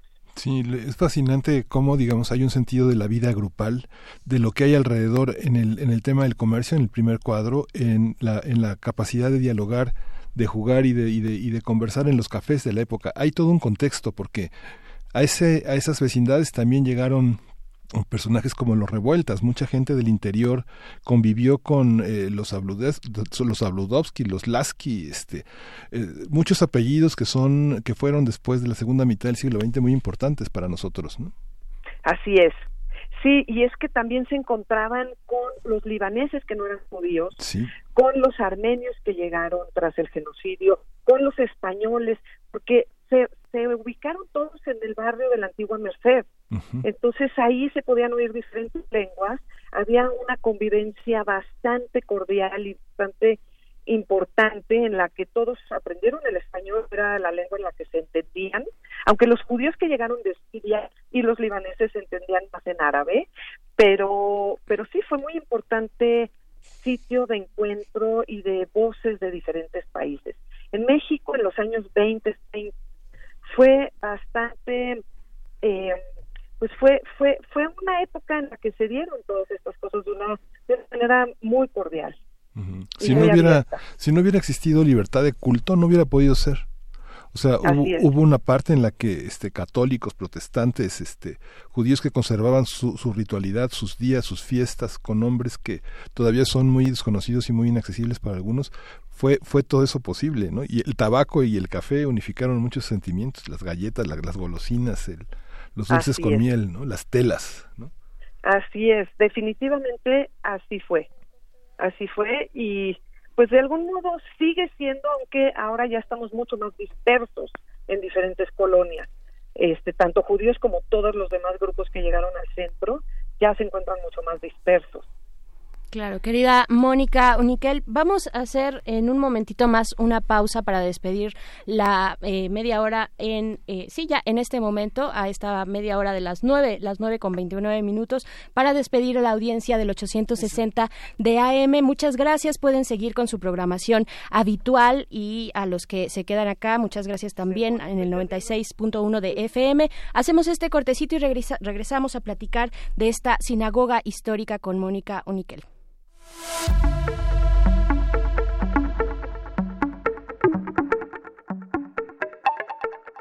Sí, sí. Estamos ya de vuelta, fue muy breve, Mónica Uniquel, eh, hablando pues de, de todas estas significaciones, de ya lo decía Miguel Ángel Quemain, de esta posibilidad de la libertad de culto eh, y, y recordando, enfatizando la vocación mexicana como país de recepción de, de exiliados e inmigrantes, eh, bueno, que no podría tener lugar si precisamente no existiera la, la libertad de culto. Pero, ¿qué significó, eh, Mónica, qué significó eh, pues la edificación en su momento de esta sinagoga para el barrio de la Merced, para un barrio eh, que tiene una cultura riquísima también? Pues yo creo que significó precisamente marcar esa diversidad, esa diversidad posible. Eh, no fue un lugar abierto, sin embargo, para todos, porque uh-huh. sí, como lugar de culto, la religión judía no es proselitista y no es pública. Uh-huh. Es una religión eh, privada, de los miembros de la comunidad. Entonces, pues la gente del barrio seguramente sabía y ubicaba que ahí estaba este lugar, pero no era el lugar de convivencia. Quizás el lugar de convivencia está enfrente de la sinagoga, que es el Parque de Loreto, un parque bellísimo que eh, pues ahí se reunían todos, o como decía Miguel Ángel, en los cafés o uh-huh. en los pasajes, como el pasaje Yucatán, donde había comercios de diferentes personas. Entonces, la sinagoga, pues yo creo que fue un referente de, ah, bueno, ahí están, pero la convivencia se daba no en lo religioso, sino más en lo secular. Uh-huh. Tenemos pendiente gran parte de esa historia del, del mundo judío. El Fondo de Cultura tiene grandes obras del judaísmo. La última, del último trabajo así de, de gran carga de tarea fue hecho por Fernando del Paso, que hay que decir la verdad, este, también fue muy, muy corregido en toda la erudición enorme de Angelina Muñiz eh, Uberman, que hay otra parte del judaísmo que no es, eh, que, que es sefardí, que es eh, una, una enorme tradición a la que se le ha reconocido tanto ahora en los ochenta años que cumple el exilio español, como en las distintas conmemoraciones en la que españoles y judíos eh, han estrechado lazos desde los años cuarenta de una manera muy importante, ¿no? Este, Mónica. Sí. Sí, sí, sí. Y de hecho, en, de eso quisiera yo mencionar uno de los eventos que ustedes ya mencionaron. En la sinagoga vamos a presentar el día siete de abril, ya de, de este domingo en ocho, a las doce treinta del día, un libro que tiene que ver con la presencia judía en el exilio español en México, mm. eh, de Mardoqueo Staropolsky. Este libro nos va a mostrar esta, esta presencia que es muy poco conocida mm-hmm. y me parece que Angelina Muñiz fue la que prologó este libro. En sí. este caso lo va a presentar Sara Sefcovic y vamos a tener eh, música en vivo en la voz de Alejandra Marit y con una eh, eh, guitarra flamenca. Eh, pero es una manera de explorar esa convivencia y esa correlación en el siglo veinte. Pero también hemos tenido encuentros de música sefaradí en judeo-español, que es la lengua que se llevaron los judíos expulsados de España, y eh, si me permiten, el once de abril en el péndulo de la Roma se va a presentar el grupo Sefarad, que ya ha tenido presencia en la sinagoga y que son extraordinarios. Me parece que es a las ocho de la noche, pero también a, ahí pueden acercarse a esta bellísima lengua con, bueno, con músicos extraordinarios. Uh-huh. Yo recuerdo cuando se inauguró la, la, la sinagoga, una de las cosas que más me entusiasmaron cuando pasaba por ahí era la posibilidad de aprender hebreo. Este, eh, en la sinagoga hay muchísimas actividades también al interior de eh, muchísimos talleres. Hay una participación intensa de la gente que vive alrededor, ¿no? Todavía muchísimo, ¿no? Sí, sí, algunos vienen de lejos, algunos eh, vienen de más cerca, pero tenemos muchas actividades para diferentes gustos, para diferentes edades, pero lo importante es que sean actividades que tengan algo que ver con la cultura judía para poderla compartir. Uh-huh. Por ejemplo, no sé si puedo hablar aquí de lo que viene, de las actividades Por próximas. Favor. Sí, claro. ¿Sí? Claro que bueno, sí. Bueno, lo, lo más pronto estamos participando en el programa del Festival del Centro Histórico. Eh, este domingo voy a dar yo una visita guiada que no es común, pero que ya la queremos hacer más común, sobre otra época, que no es la de los inmigrantes que llegaron en el siglo veinte, sino eh, esta presencia criptojudía, judíos conversos que, huyendo a la Inquisición en España y Portugal, llegaron a la Ciudad de México sin pensar que aquí también había una Inquisición. Uh-huh. Y como esto estaba alrededor de la Plaza de Santo Domingo, la visita va a tener también que ver con eh, la plaza en sí y todos sus tesoros. Esto va a ser el domingo, nada más que tenemos eh, cupo limitado y no sé si puedo dar nuestras nuestra información para que puedan pedir informes. Por favor, Mónica, le agradeceremos muchísimo. Para esta y las demás actividades, claro. es eh, info arroba sinagogajustosierra punto com o el cincuenta y cinco veintidós cuarenta y ocho veintiocho. En el Facebook es Sinagoga Histórica Justo Sierra. Ese es este domingo, pero el primero y el tercer domingo de todos los meses ofrecemos visitas guiadas dentro de la sinagoga a las once y media. Son muy padres estas visitas, compartimos algunos objetos ceremoniales que tenemos ahí guardados como tesoros, historias, anécdotas, todo el recorrido de la sinagoga, pero el segundo domingo de cada mes ofrecemos visitas guiadas al barrio de los inmigrantes judíos, que incluye otra sinagoga que no está abierta al público y que todavía está en uso, pero que en estas visitas nos dan el permiso. Son a las diez de la mañana y si nos hablan o nos buscan, también les vamos a dar toda la información. Por otro lado, los martes nos sobran cinco. Se está dando un curso a cargo de Loren Michan sobre el, el desarrollo personal a través del calendario judío. Son seis sesiones y quedan cuatro, pero se pueden incorporar los martes a las doce. Y el primer jueves de cada mes tenemos un curso increíble de bailes folclóricos israelíes. La, el Estado de Israel se fundó eh, a través de muchas migraciones y todos estos grupos fueron trayendo sus músicas y sus costumbres. Y estas canciones se bailan y se bailan igual en todo el mundo. Entonces Claudia Lasky, que es una excelente profesora, nos enseña a bailar y nos pone a sudar el primer jueves de cada mes a las siete y media de la noche. O sea que ya toca el próximo jueves. Uh-huh.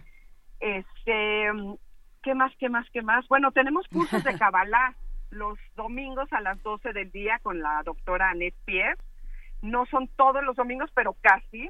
Y ahorita está viendo el tema de la salida de Egipto y viene próximamente la festividad de Pesaj, la Pascua. Vamos a tener un curso de ciertas recetas, vamos a cocinar ciertas recetas que son tradicionales de esta fiesta. Eh, entonces, bueno, no no paramos, aunque no tenemos una programación muy organizada de aquí a un tiempo, siempre se van organizando de última hora. Somos un poco improvisados, pero siempre estamos llenos de actividad.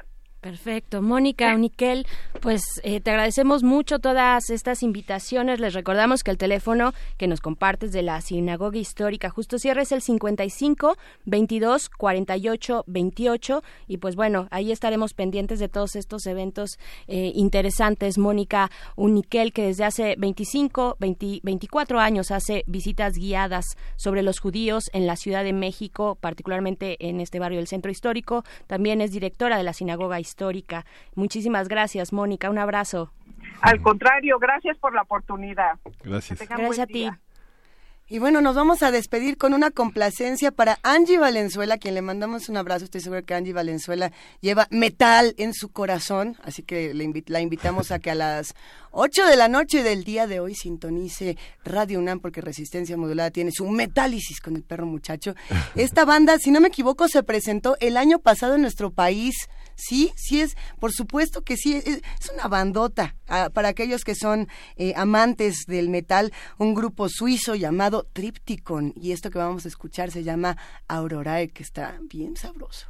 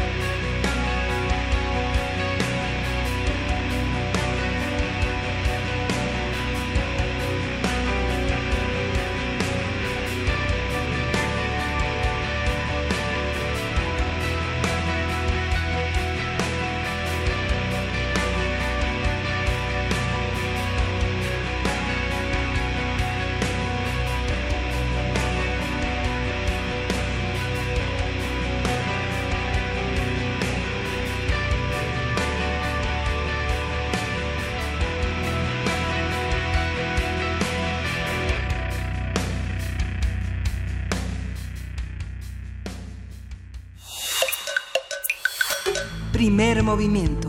Hacemos comunidad.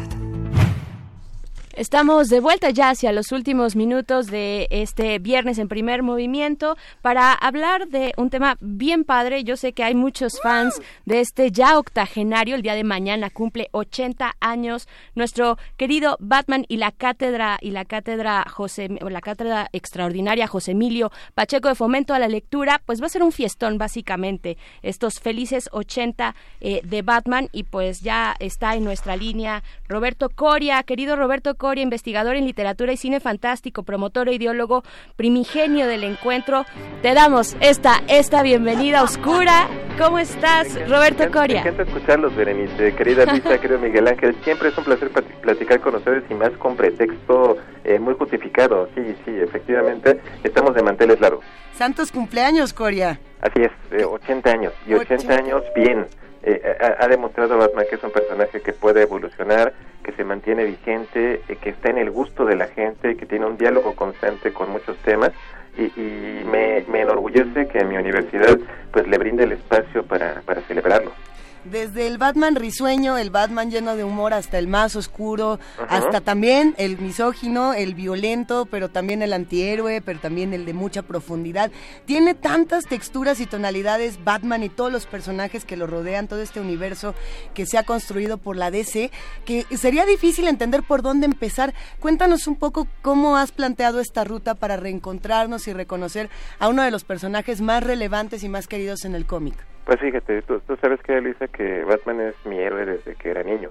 Y, y yo tenía muy consciente, la, la, estaba muy consciente de la fecha inminente, el, el ochenta aniversario. Yo yo yo le me acerqué con nuestros amigos de la cátedra José Emilio Pacheco, les propuse una idea que únicamente incluía conferencias. Eh, Imelda, Martorell, eh, Anel Pérez, o sea, vaya, todos tan entusiasmados, eh, eh, acogieron eh, de la mejor manera esta propuesta, y creció de una manera que yo en lo personal no imaginaba. Yo, yo debo de agradecerle a todas las instancias de la universidad que se han sumado a este esfuerzo, eh, comenzando con el propio Benito Taibo, Benito y Mario Conde, y, y todo lo que han preparado ahí desde, desde su trinchera, desde Radio UNAM. Es eh, maravilloso, digo, ya ya la, la programación la, la podrán este dispo, eh, encontrar en la en la página de la Cátedra José Emilio Pacheco, pero pero eh, eh, tantas personas, eh, Hugo Villa de la Filmoteca de la UNAM nos preparó un ciclo de películas maravilloso, eh, eh, eh, Armando Casas en su momento, eh, él comenzó con el con el proyecto y, y lo llevó a cabo el, el biólogo Juan Trujillo en, en T V UNAM, hicieron un ciclo de películas Eh, para sí. para acompañar toda la celebración. Nuestros amigos de la F A S, de, de, de, de mi alma mater, eh, eh, también eh, participaron de manera activa con una exposición que se inaugura el día de mañana en el Centro Cultural Universitario, y, y una pasarela de, de, de cosplay de, de villanos de Batman. O sea, vaya, estoy muy contento con todo con todo este, lo que se está gestando, y, y vaya, ustedes forman parte, chicos, de, de manera activa. Así es, nosotros ya tenemos, hablando de cosplay, ya tenemos, y de pasarela, ¿por qué no? Ya tenemos nuestra capa y nuestra máscara puesta eh, para hablar y para ser parte de esta celebración de estos felices ochenta de Batman. Pues, ¿qué decir? Un poco más, eh, digamos, una línea así muy general de este personaje que ha cambiado, como dice Luisa, que ha cambiado tanto con los años, con estos ochenta años eh, de ser ese personaje, eh, pues, un poco divertido también, ¿no? Este, a veces de estos colores chillantes, eh, A, a, al caballero negro, ¿no? Como eh, al caballero oscuro, que, eh, pues, ¿qué decir? ¿Qué decir hacia el día de hoy eh, y hacia este año dos mil diecinueve en el que se cumplen ochenta años? Así no es, es no, fácil, se dice fácil, pero no, no fácil, lo es. Exacto. Pero no, sí. él, él, tienes razón, Berenice, eh, y, y Luisa lo, lo, lo decía muy bien, muy bien hace rato. Batman eh, es un personaje que surge en mil novecientos treinta y nueve, eh, concretamente el treinta de marzo, salió a la venta, estaba en los, en los estantes, a pesar de que de que la revista dice mayo de mil novecientos treinta y nueve. eh, es, es, es un personaje eh, que, para empezar, es la tercera víctima y es el único sobreviviente de un doble homicidio. Es, es un personaje forjado por por determinación, obviamente con el beneficio de una herencia millonaria, uh-huh. pero pero es el mejor ejemplo de que las tragedias no nos definen tanto como lo que hacemos para enfrentarlas. Y, y, y, y como, como dice Luisa, tiene tantas, tantas aristas desde las cuales se pueden estudiar. Eh, está la cuestión psicológica, o sea, vaya, el propio Batman es el mejor ejemplo de sanidad mental fundamental. Y ni qué decir los enemigos coloridos que, que combate eh, cotidianamente, ¿no? El guasón. Eh, Román Gubern decía que representa eh, la antítesis perfecta del personaje, y es que si ustedes lo ven, es un payaso, es contrariamente opuesto a, a, a lo que representa Batman, la formalidad, eh, el seguimiento de las de las leyes. El, el guasón es impredecible. Eh, eh, vamos a tener, o sea, la, la, la, la, la concretamente, este, eh, la, la, la eh, exposición en la que va a participar Luisa, eh, uh-huh. que tiene que ver con género y superhéroes, con las mujeres en Batman, va a ser un diálogo maravilloso, porque usualmente se suele pensar que, pues, las historietas son cosa de niños, que son son cosas exclusivas de los hombres, pero eh, vaya, las las mujeres tienen una presencia completamente activa en muchas maneras en la historia de Batman, uh-huh. y, y vamos a tratar de reconocerla. Los destinos eróticos, uno puede podría convertirse Batichica en Robin o en Gatúbela, ¿no? Sí, así es. De, de, de, de, es completamente cierto, ¿no? Y, y tú dices, Miguel Ángel, muy bien, el, el, el to, todo el aura este, que tiene que ver con Robin, por ejemplo, ¿no? Las lecturas que le dieron en los cincuenta uh-huh. a, a partir de este texto que se llamaba La seducción del inocente, de Frederick Bertam, donde donde decían que que, que básicamente mantenían una, una relación este eh, basada en la pedofilia, vaya, el, uh-huh. eh, Robin surge como una eh, manera de involucrar a los jóvenes lectores en, en, en este, la historia, y, y de darles la, la idea de que, de que ellos podían ser, pues, compañeros de aventuras del héroe del héroe adulto, y obviamente con el propósito de estimular la venta entre los eh, públicos juveniles. Sí, la admiración puede ser una entrada al amor o una entrada a la sumisión, cualquiera de las dos. Ay, querido Roberto Coria, ¿cuántas cosas ah, bueno. eh, por platicar, por descubrir, por seguir sí. descubriendo de este héroe de capa? Y, a, y además, bueno, ahorita que tú decías, es un es un héroe que, que sigue la ley, yo te voy a, te voy a, te voy a rebatir ahí un poquito. Yo creo que más bien sigue su propio código de ética, pero tú eres el especialista, yo nada más lo pongo un poco para eh, seguir generando esta conversación. Eh, yo creo que él sigue su propio código, sus propios lineamientos, pero finalmente sale cada noche y hace justicia por su propia mano, ¿no? De acuerdo. Y, y Batman en esencia es un criminal, es un cuate que transgrede todas las normas, uh-huh. eh, las leyes de los hombres, no teme en cometer allanamiento de morada, ajá. en intimidar eh, eh, sospechosos, en cometer violencia física, en violar derechos humanos, uh-huh. o sea, vaya, e- efectivamente es, es, es un cuate que sigue su propio eh, código de ética. ¿Acaso el eh, principal de ellos, pues, es no matar? Eh, pero pero vaya, la, las personas no recuerdan que en sus primeros días Batman utilizaba una pistola. Bat, Batman, eh, eh, uno de sus primeros enemigos era un eh, sujeto que se llamaba el monje, que terminó siendo un vampiro, y Batman no duda cargar, eh, en cargar su pistola con balas de plata para matar al, al vampiro. Ya poco a poco se fue se fue suavizando. Como te digo, se adapta a todas las épocas. Claro. Y, y sobre todo tiene tiene una una presencia especialmente activa en una época como en la que vivimos, donde el crimen claro. es cosa de todos los días y donde a veces las instituciones son insuficientes para para enfrentarlo, ¿no? Digo, ¿por qué, por qué recurre el, el comisionado Gordon y todo el heroico cuerpo uh-huh. de policía de Ciudad Gótica para pedir ayuda? Oye, Roberto, pero pensando en el contexto en el que nos encontramos en este dos mil diecinueve, yo me pregunto qué puede pasar, no solo con Batman, sino con todos estos personajes que lo rodean, a, pues sí, frente a, a temas como el Me Too, eh, Me Too en Estados Unidos, Me Too en todo el mundo, Me Too en nuestro país, con los escritores, con los artistas, con los políticos, con los músicos, etcétera. Eh, muchos criticaron, eh, y, y lo han hecho a lo largo de los años, las relaciones violentas que tienen los personajes masculinos con los femeninos en Batman, y cómo para muchas eh, jóvenes lectoras se ha vuelto aspiracional ser eh, Harley Quinn o ser eh, uh-huh. Selina Kyle, pensando que está muy bien que seamos las las achichintlas de los hombres, ¿no? Y que está uh-huh. muy divertido y y sí, pégame, guasón, pero no me dejes, ¿no? Sí, desde la locura y la romantización también, ¿no? Un poco. Sí, y, sí. y es y puede ser peligroso para ciertos lectores, pero por otro lado también ha sido la realidad que se refleja, no, más que no sabemos si es una crítica por parte de los ilustradores a lo que pasa con esta violencia o realmente un un anhelo, ¿no? ¿Qué qué opinas de esa parte? Uh-huh. Mira, en efecto sí sí es peligrosa y, y, y se encuentra en el, en, en el filo de la navaja la, la, la relación de la mujer, eh, la presencia de la mujer en las en las historietas, ¿no? Usualmente se suele ver como una figura de adorno, no no no no eh, eh, hay, hay, hay diferentes aristas. Efectivamente, la, la, la eh, relación que tiene Harley Quinn, por ejemplo, con el Guasón, es decir, pégame pero no me dejes, que está dispuesta a humillarse, a someterse, eh, todo todo para para el, eh, lograr la, la, la aceptación de, de del personaje. Pues sí, sí es peligroso, ¿no? Definitivamente el, el gran riesgo es que, que las chicas se pudieran identificar en ese aspecto con ese, con ese personaje. Pero tenemos mujeres empoderadas, o sea, el eh, Gatúbela, eh, la mujer gato, eh, digo Gatúbela, yo siempre le voy a decir así porque así la, la conocí eh, en la serie de televisión de Adam West. Uh-huh. Eh, es un personaje que tiene muchísimos matices desde que fue creada. Originalmente era una, aparentemente era una viejita que se dedicaba a robar joyas. Eh, Batman la, la desenmascara, ve que, ve que es una mujer que, que, que cuya historia ha ido evolucionando a lo largo de los años, ¿no? Ha llegado a ser eh, la, una mujer valiente que de alguna manera eh, pues está, está recuperando el poder eh, porque ella fue víctima de abuso sexual sistemático durante muchísimos años. ¿La primera fue Eartha Kitt?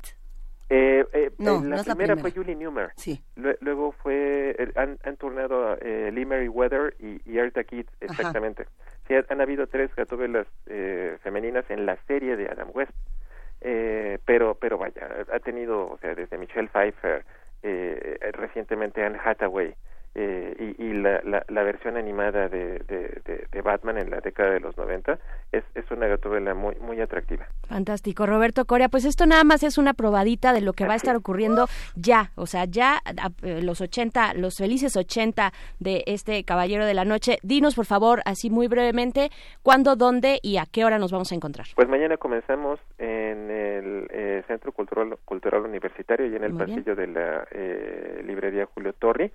Eh, va, vamos a tener ahí la, la inauguración donde los eh, nuestros amigos de la F A D prepararon una exposición que se llama Mi Batman, es una historieta gigante eh, de personajes de Batman, y vamos a seguir con un eh, con esta pasarela de cosplay en el Museo de Arte Contemporáneo. Vamos a tener conferencias que se van a dividir entre entre la sala Carlos Chávez, eh, el, la, el auditorio Francisco Goite de la Escuela Nacional, bueno, de, de la F A D, de la Facultad de Artes y Diseño, y, y vaya, la programación en T V UNAM. eh, lo que lo que prepararon ustedes de las uh-huh. increíbles aventuras del hombre murciélago me parece completamente divertido. Murciégalo. Eh, l- l- revisen revisen sí. la, la oferta, que es muy variada en, en, en la, cate- la página de la Cátedra José Emilio Pacheco. Perfecto, cátedra pacheco punto unam punto m x. Querido, nos estamos encontrando para festejar, para festejar la oscuridad. Muchas gracias, Roberto Coria. Nos vemos, nos vemos la próxima semana. Luisa, eh, siempre, siempre tienes mi, mi cariño y mi admiración. Y, y yo sé que vas eh, encaminada a grandes proyectos. Por lo pronto, pues aquí la comunidad sigue. Te quiero mucho, querido gracias. Roberto Coria. Gracias por este encuentro y por este aprendizaje. Gracias, te mando un besote. Miguel Ángel, un abrazo. Que tengas muy, muy buen viernes. Y, vámonos. Y vámonos con una postal sonora del ensamble de arpas Musas, que ya ha estado aquí con nosotros y es para Edgar Larios.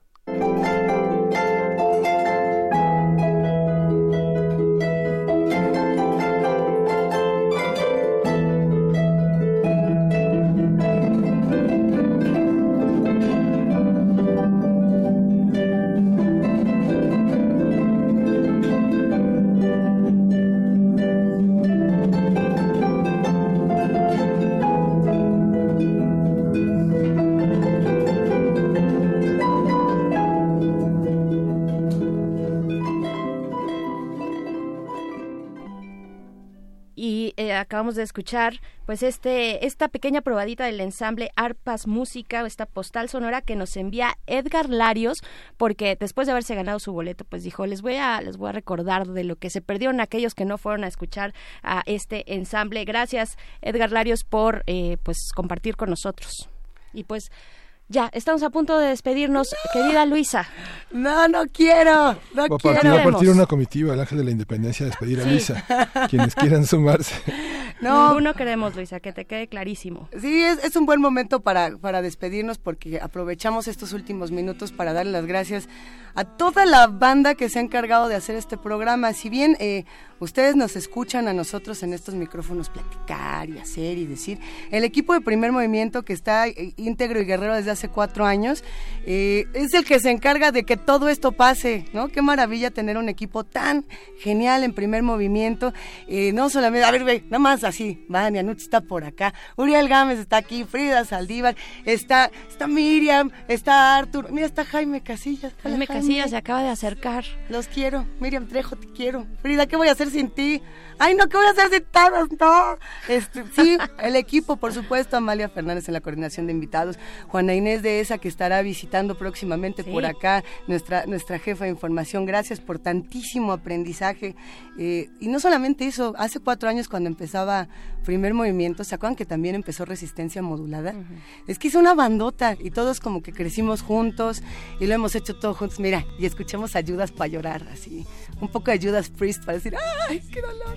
Sí, pues hemos empezado todos juntos y estos nueve años en Radio UNAM, porque son nueve, Eh, no solamente han sido el Primer Movimiento, pertenecen también al área de producción con Mari Paz Jenner, con, en su momento estaba Emiliano López Rascón, que era bien rudo y bien punk y era genial también, eh, Mari Paz, Nuria Gómez Bennett, gente tan generosa, eh, Eloísa Díez, que todos nos han dejado tantos, tantos, tantos aprendizajes, eh, los ingenieros en cabina que además durante nueve años me aguantaron toda clase de babosadas y, y se reían conmigo y no nunca los hice enojar, eh, y se los agradezco por su paciencia, eh, los servicios sociales, chale, es que qué dolor, ¿verdad? Pero eh, dentro de todas las cosas, pues quiero también darle este abrazo muy especial a Benito Taibo, el director de esta estación, con el que empezamos en este micrófono. Al mero, mero principio de todo, éramos dos, ¿no? Eh, y éramos Benito Taibo y su servilleta en el micrófono, y Juana Inés Dehesa en la jefatura de información. Y luego Juana Inés se metió al, al micrófono y se quedó ahí porque era esta voz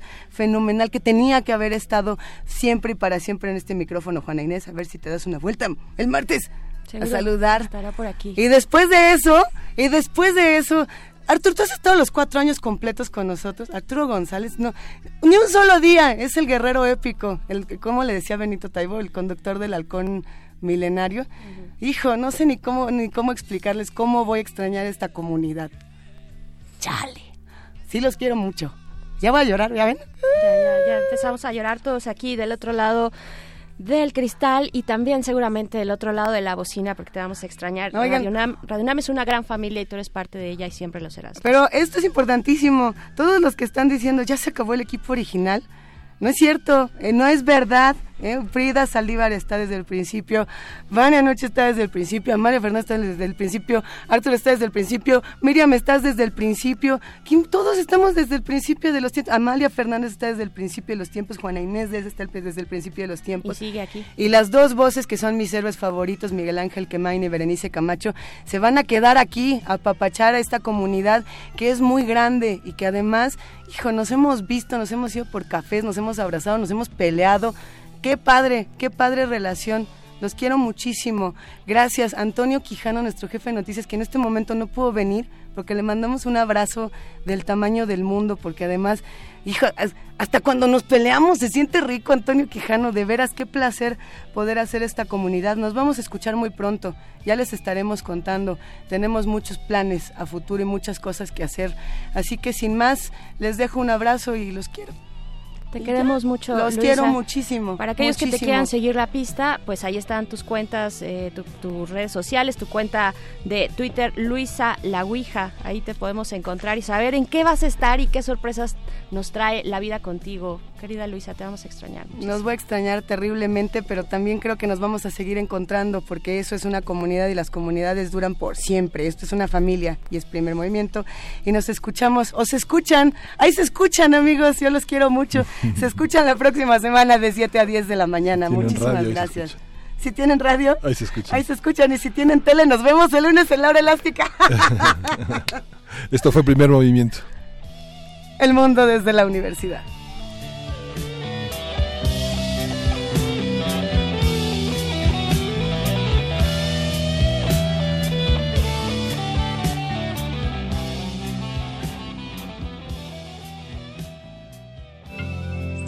Radio UNAM presentó Primer Movimiento, El mundo desde la universidad.